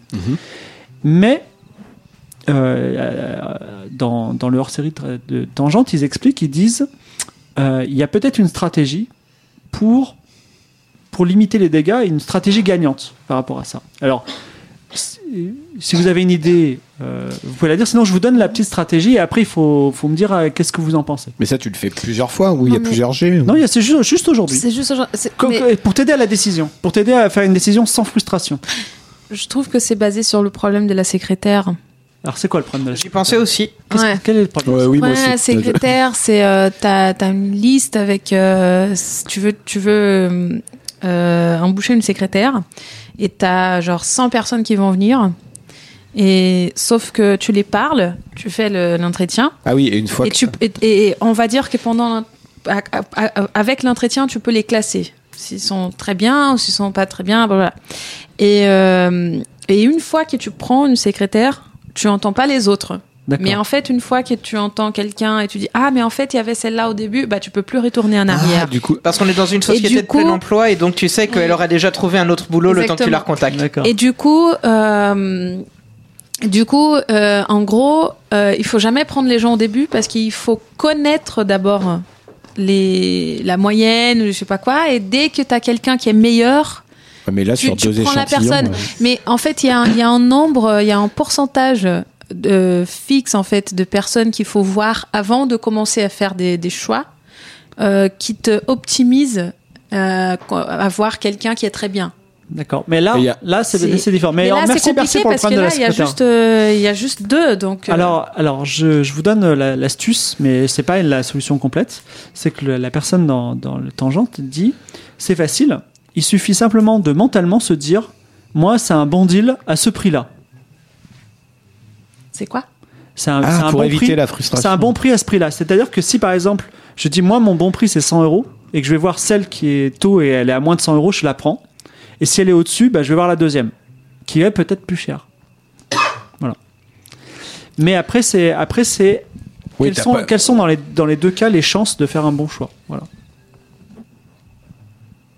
Moi personnellement, j'ai rien à dire dessus. Tu nous demandais de Mm. commenter, mais euh, Ouais. Non, dire on sort totalement des mathématiques, mais on n'arrête pas de le faire dans cette émission. Ouais, c'est- c'est- D'ailleurs, c'est l'intérêt de cette émission de dire que si jamais quelqu'un prétend euh, des résultats sur la vie réelle à partir que des mathématiques sans rien d'autre, c'est juste un menteur. Non mais, Bon, je, je, je, je non, mais réécrirai- si ça marche, oui, oui d'accord. je- je réécrirai en tout cas le, le, le, le- le- enfin, le texte. euh, enfin, je donnerai la référence du texte sur le forum, comme ça vous pourrez regarder. Et je- Oui, vas-y. Je vais Euh, le citer, mais on va pas la faire parce qu'on va pas y arriver. Il y a un truc comme ça sur l'histoire de rang qui s'appelle le Doomsday Paradox, où tu démontres que normalement il y a 95% de chances que l'humanité s'éteigne la semaine prochaine. Alors évidemment, il y a un paradoxe qui est résolu, mais il est super intéressant parce que franchement, tu lis, tu fais oui pourtant. Enfin, tu lis la démonstration, tu fais ah oui, c'est évident. Très bien. Eh bien, on Wikipédia, Wikipédia. C'est pas le fait simplement que t'es probablement dans la deuxième moitié des De gens qui ont vécu ouais. sur Terre. T'as t'as 50% de chance d'être dans la première, dans les 50 premiers pourcents et 50% de chance d'être dans la dernière moitié des gens ayant vécu sur Donc il y a plus de chances que tu sois dans les derniers survivants, enfin sur la dernière moitié. Et, Et tu comme t'as beaucoup, beaucoup tu peux le plus de gens maintenant que dans le dixième. passé. voilà. Doomsday Paradox, merci et on va accueillir Laura pour une nouvelle chronique. Alors, bien sûr que je vais parler des choses que je fais. Donc, euh, bien sûr que je vais commencer par la dynamique moléculaire, qui n'est rien d'autre que la physique statistique. Donc, euh, moi, j'ai fait ça tous les jours. Donc, euh, tous les jours, je résous des équations de Langevin, qui sont c'est juste les équations de mouvement. Euh, Juste, donc Laura, ton boulot, c'est d'aller au Brésil six mois par an, Non, puis à Los non. Angeles, de bosser sur les équations de Langevin, et t'as dit quoi de faire du surf et du roller? Et de bouffer l'argent de- du gouvernement. L'argent de l'État, oui, bien sûr. Non. Oui, mais bon, je Euh, comprends. même. Mais bon, de toute façon, je, je fais. je- en fait, c'est pas moi qui résous les équations, c'est l'ordinateur. Donc, euh, je peux tout faire euh, à distance.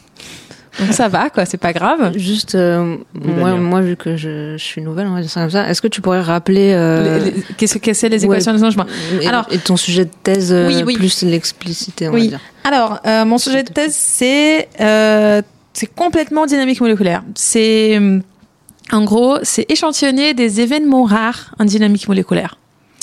Donc ça veut dire euh, j'ai des molécules, j'ai un changement de conformation, un truc euh, qui se passe très très rarement, mais qui est très intéressant pour l'industrie pharmaceutique en général.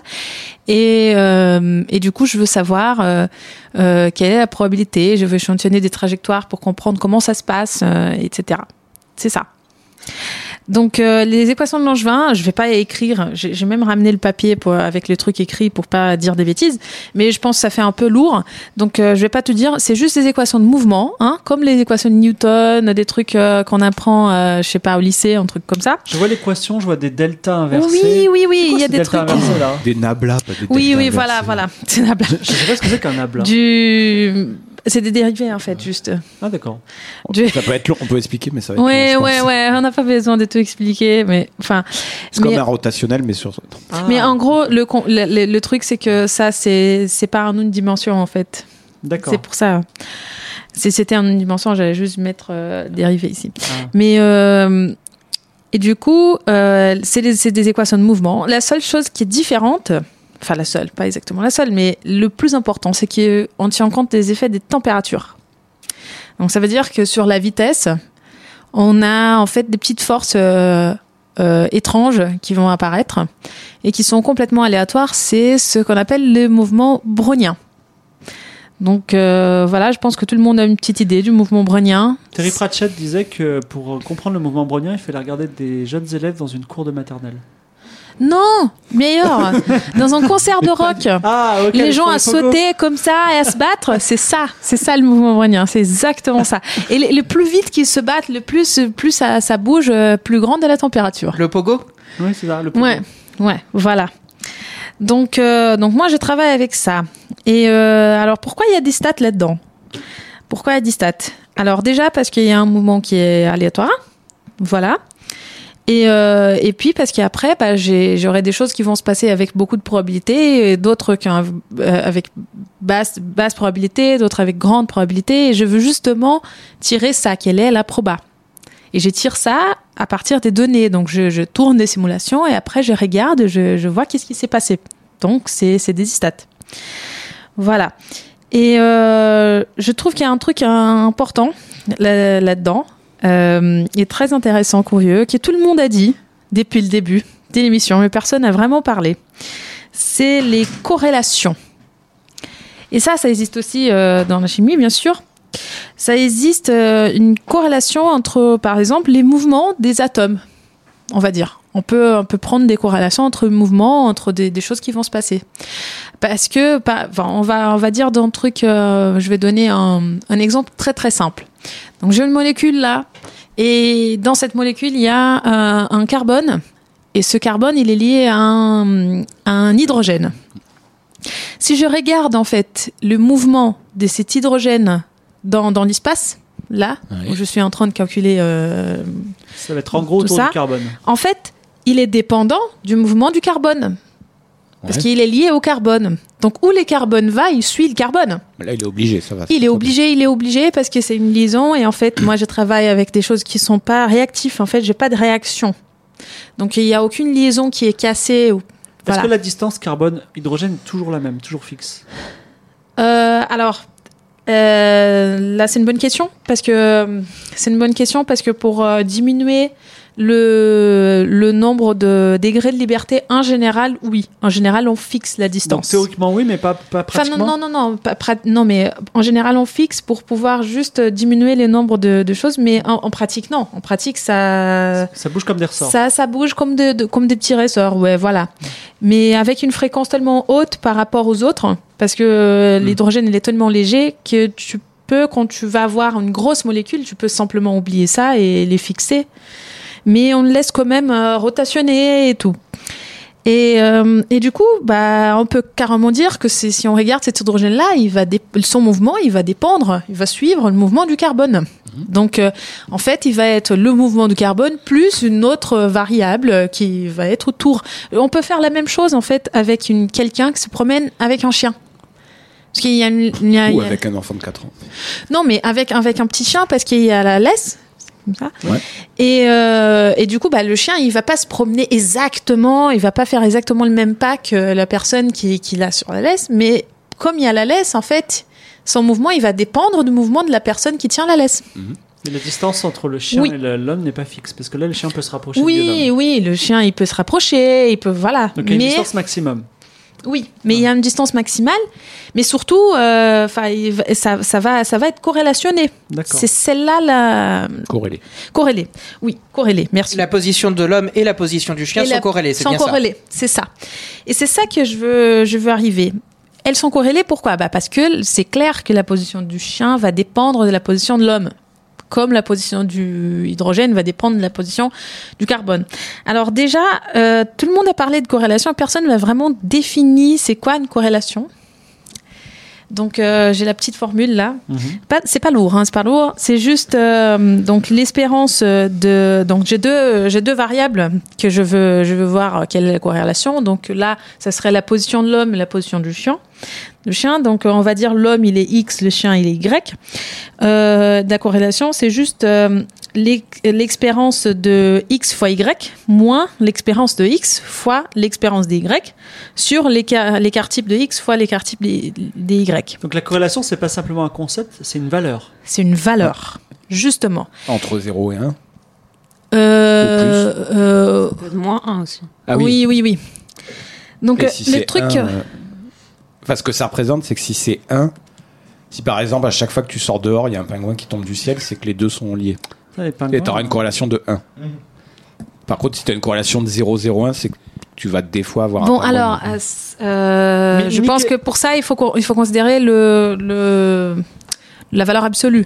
Mi- mini Oui, voilà, enfin, euh, mini l'histoire des pour, 1 euh, et des moins 1. Une ça. question pour Dania qui a l'air de, de manipuler des corrélations.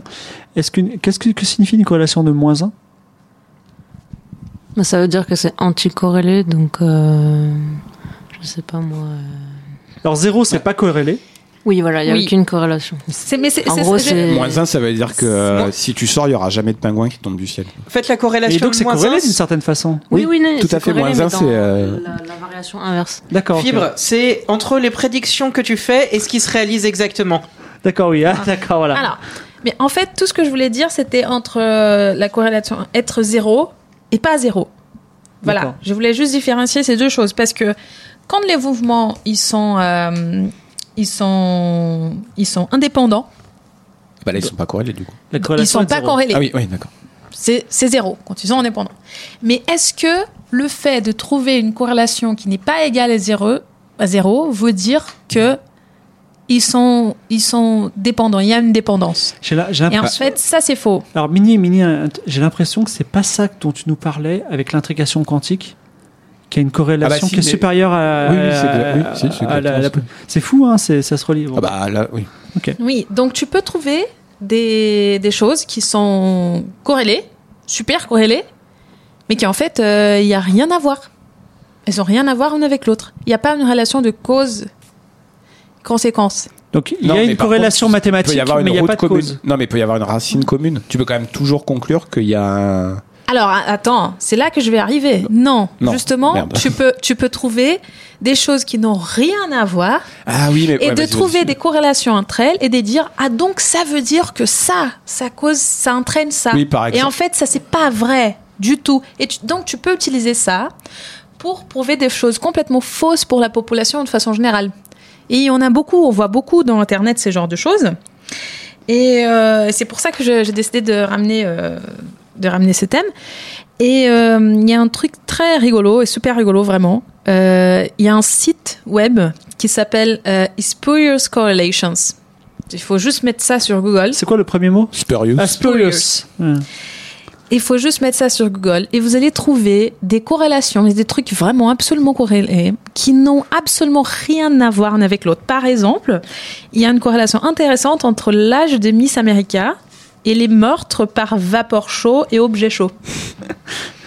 Tu vois Donc tu peux trouver carrément des corrélations, hein, dans des choses qui n'ont pas, n'ont pas de lien. Mais peut-être quelqu'un de mystique euh, pourrait dire euh, il y a une cause commune très lointaine mais qui nous échappe. Oui, mais c'est pour ça, et les gens essayent, essayent de, en fait, des, des convaincre des, des gens qui n'ont pas d'études et qui, voilà, euh, des, des choses qui sont fausses euh, à partir des corrélations. Surtout que même mathématiquement, je crois que tu peux prendre deux séries temporelles, tu as toujours un moment, si elles sont monotones, je crois, un truc, tu peux toujours trouver un moment où leur euh, rythme, leur augmentation, elle est, est strictement corrélée. Enfin, où la corrélation est strictement égale à 1. Quoi. D'accord. C'est que tu arriveras toujours à trouver un intervalle de temps où elles sont corrélées euh, avec une valeur de 1. S'il y a- En fait, c'est pour ça qu'on termine tous un peu conspirationnistes à un moment. Dit, euh, Oui, mais par contre, il y a un truc intéressant là-dessus que j'utilise beaucoup dans, dans mon métier, c'est que, en fait, nous, on cherche toujours des dépendances. Et ça, c'est quelque chose. ou vous les chimistes? Non, les chimistes. Oui. Et c'est quelque chose qui est absolument impossible de vraiment euh, tirer de façon directe. Donc, Ouais. mais on peut tirer des corrélations. Mais corrélations, comme j'avais dit, ça pas n'entraîne pas, Ouais. dépendance. C'est c'est une Donc, piste en fait. un- Ça nous donne une piste. Ça nous donne une piste. Donc, qu'est-ce qu'on fait nous? Euh, Dès qu'il y a une corrélation, on va regarder si est-ce qu'il y a vraiment une dépendance? Et on essaye d'expliquer si, si jamais il y a une dépendance, pourquoi elle serait, elle, serait euh, là-dedans? Voilà. Et on essaye d'expliquer avec d'autres d'autres tests, etc. Donc, ça peut servir comme une indication, mais ça peut jamais être la réponse finale. Eh bien, merci. C'est très, très instructif et je ferai attention. euh, enfin, maintenant, demain, je mentirai toujours autant, mais je saurai euh, vraiment bien, bien mentir les choses. Vous avez des remarques sur la corrélation? Oui, Arthur. Tu dis c'est jamais la réponse finale, mais de toute façon, si tu es en science, en science expérimentale, la réponse finale, c'est pas faire la prédiction en avance. Tu dis j'ai remarqué ça, je prédis que Ouais. ça va être re- recommencé et refaire l'expérience une fois et voir si effectivement, même Oui. refaire l'expérience dix fois, Oui. et si les dix fois suivantes, ta corrélation est toujours là. Oui. Oui. Auquel cas, Ouais, mais- finalement, Aussi, les oui. mathématiques te permettent de savoir quelle expérience tu vas vouloir faire.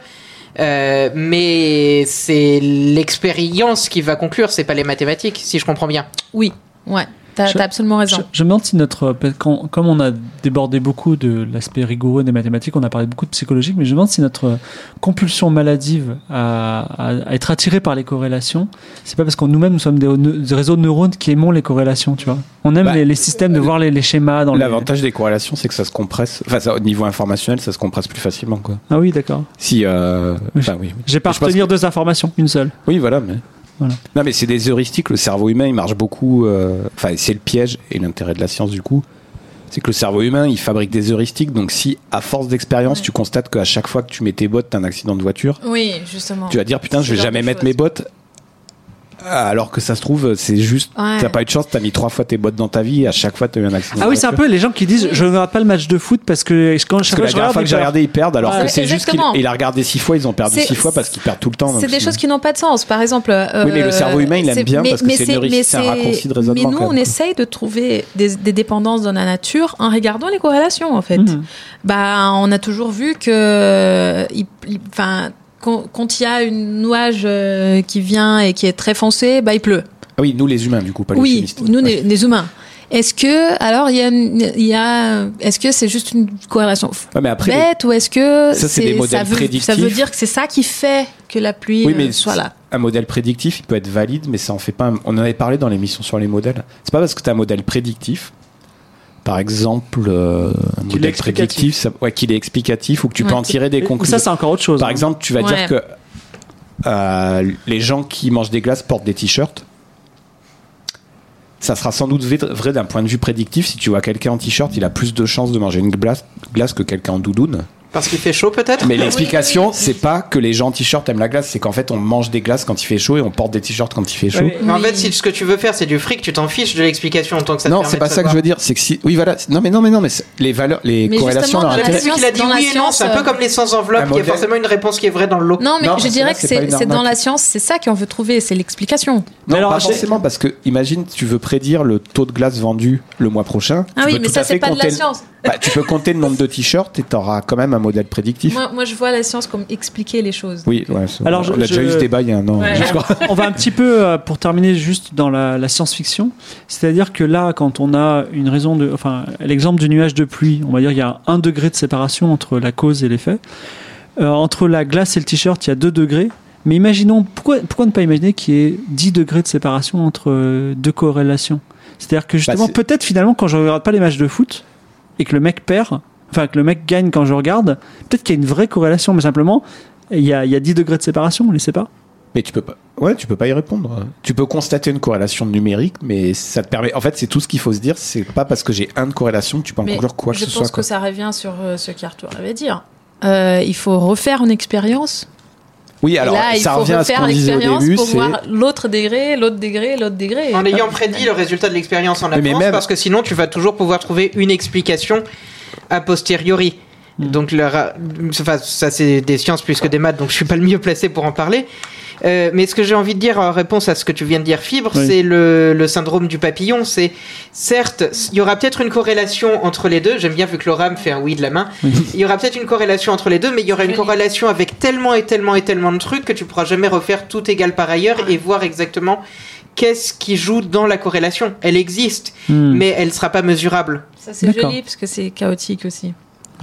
Ouais, tout- ouais. Enfin, ce qu'il faut en conclure, c'est qu'il faut toujours faire des calculs mathématiques avant de prendre une affirmation comme. euh, On va terminer sur ce merveilleux papillon. On est au sommet de la montagne et Yuri est encore avec nous, donc on va lui poser deux petites questions. Alors première question euh, simple de euh, un auditeur qui s'appelle Mike le Yeti, qui d'ailleurs euh, parfois dissèque nos, nos comment s'appelle nos énigmes sur son site. On lui dit bonjour. Il pose la question que penses-tu, Yuri, des mises à jour de Windows C'est MS-DOS. Il a répondu c'est MS-DOS. D'accord. Ouais, j'ai- voilà. On va pas chercher bien loin Et plus, hein. Dania a une dernière euh, question euh, pour Yuri. Dania, nous t'écoutons.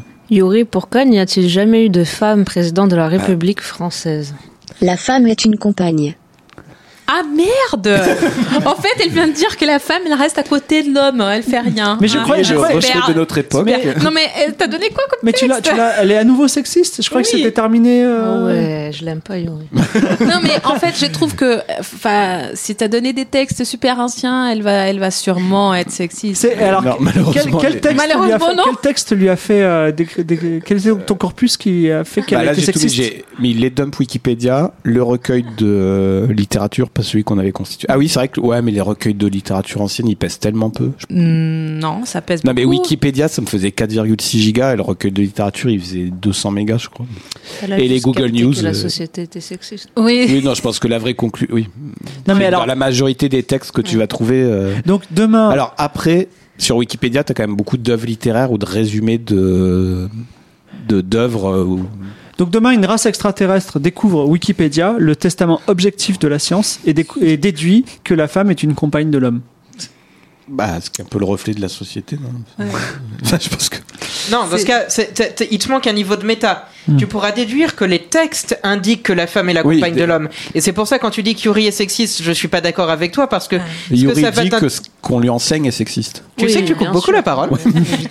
Oui, c'est ça. C'est ce que tu allais dire. Oui, tout à fait. Je pouvais le dire aussi. Cela dit, elle- elle- enfin, les extraterrestres déduiront que, euh, d'après les textes, les scarabées sont des petits insectes avec euh, six pattes, tu vois, et de la même façon que la femme serait une compagne de l'homme. C'est-à-dire que le problème, c'est que la- l'information euh, est biaisée. C'est-à-dire que normalement, une, l'information devrait être peut-être pas biaisée sur ce sujet-là. Mais c'est un long débat philosophique. Nous avons beaucoup débordé euh, cette fois-ci. C'est la fin de notre émission. Je vais vous, je vais remercier tout le monde. Je vais remercier Arnold et Arthur, notre duo dynamique. Je vais me remercier Laura, qui est revenue des États-Unis et qui est, à nouveau avec nous et on est très heureux. Je vais remercier Dania d'être euh, venue avec nous. Merci, merci, beaucoup. Je je suis encore en train de réfléchir sur euh, ce qu'a dit Yuri. En fait, j'étais en train de me dire peut-être qu'on a mal euh, compris ce qu'elle voulait nous dire. La femme est la compagne de l'homme. Peut-être qu'elle veut dire la, la femme accompagne l'homme dans le sens que derrière tout homme, il y a toujours une femme. euh. Non. Non, mais c'est le mot compagne, tu vois. Non, je pense qu'elle veut dire que dans tous les textes, les femmes sont là pour servir l'homme. Et puis Mais voilà. pas forcément. Mais pas forcément. Mais je suis le premier à vouloir que ça change. Non, mais- c'est comme ça. Euh, Peut-être qu'elle voulait juste dire que la femme va toujours de pair avec un homme. C'est-à-dire que euh, Mais en fait, il y a eu un mec qui a fait une étude vraiment poussée sur les textes en constatant ça. ouais. Et tous les textes, quand tu prends une grosse masse de textes humains, euh, c'est ce qui ressort. euh, En fait, malheureusement. Dania, Dania, tu es nouvelle avec nous, mais Yuri, dans l'ensemble, est euh, plutôt Yuri, sexiste. Yuri, malheureusement, est très sexiste. Ah. C'est-à-dire que Parce que Yuri, la dernière fois, elle a dit les hommes sont des Non, euh, et- et- éducateurs et, les émission- femmes. émi- Émission numéro Oui, 4, émission numéro c'est 4, Arnold pose la question Yuri, à quoi sert un diplôme? Et elle répond Les diplômes, eh bien, ça sert aux hommes à devenir scientifiques et aux femmes à devenir institutrices. Oui. Et là, Oui. ça a été là, grosse somme. C'est euh, donc Voilà. euh, en fait parfois c'est décevant mais c'est toujours rigolo. Voilà. Cela étant, puisque tu travailles dans le machine learning, euh, Arnold a Non, libéré les pas du sources de Yuri. learning. Donc, euh, tu pourras, tu pourras Il faut voir. corriger Yuri. Voilà. Non, il faut renverser la société, brûler le patriarcat, je crois. Là, il faut espérer une société moderne Non, qui puisse fibre, produire un bon, corpus qui, qui fasse que les intelligences artificielles ne disent pas que nous sommes sexistes.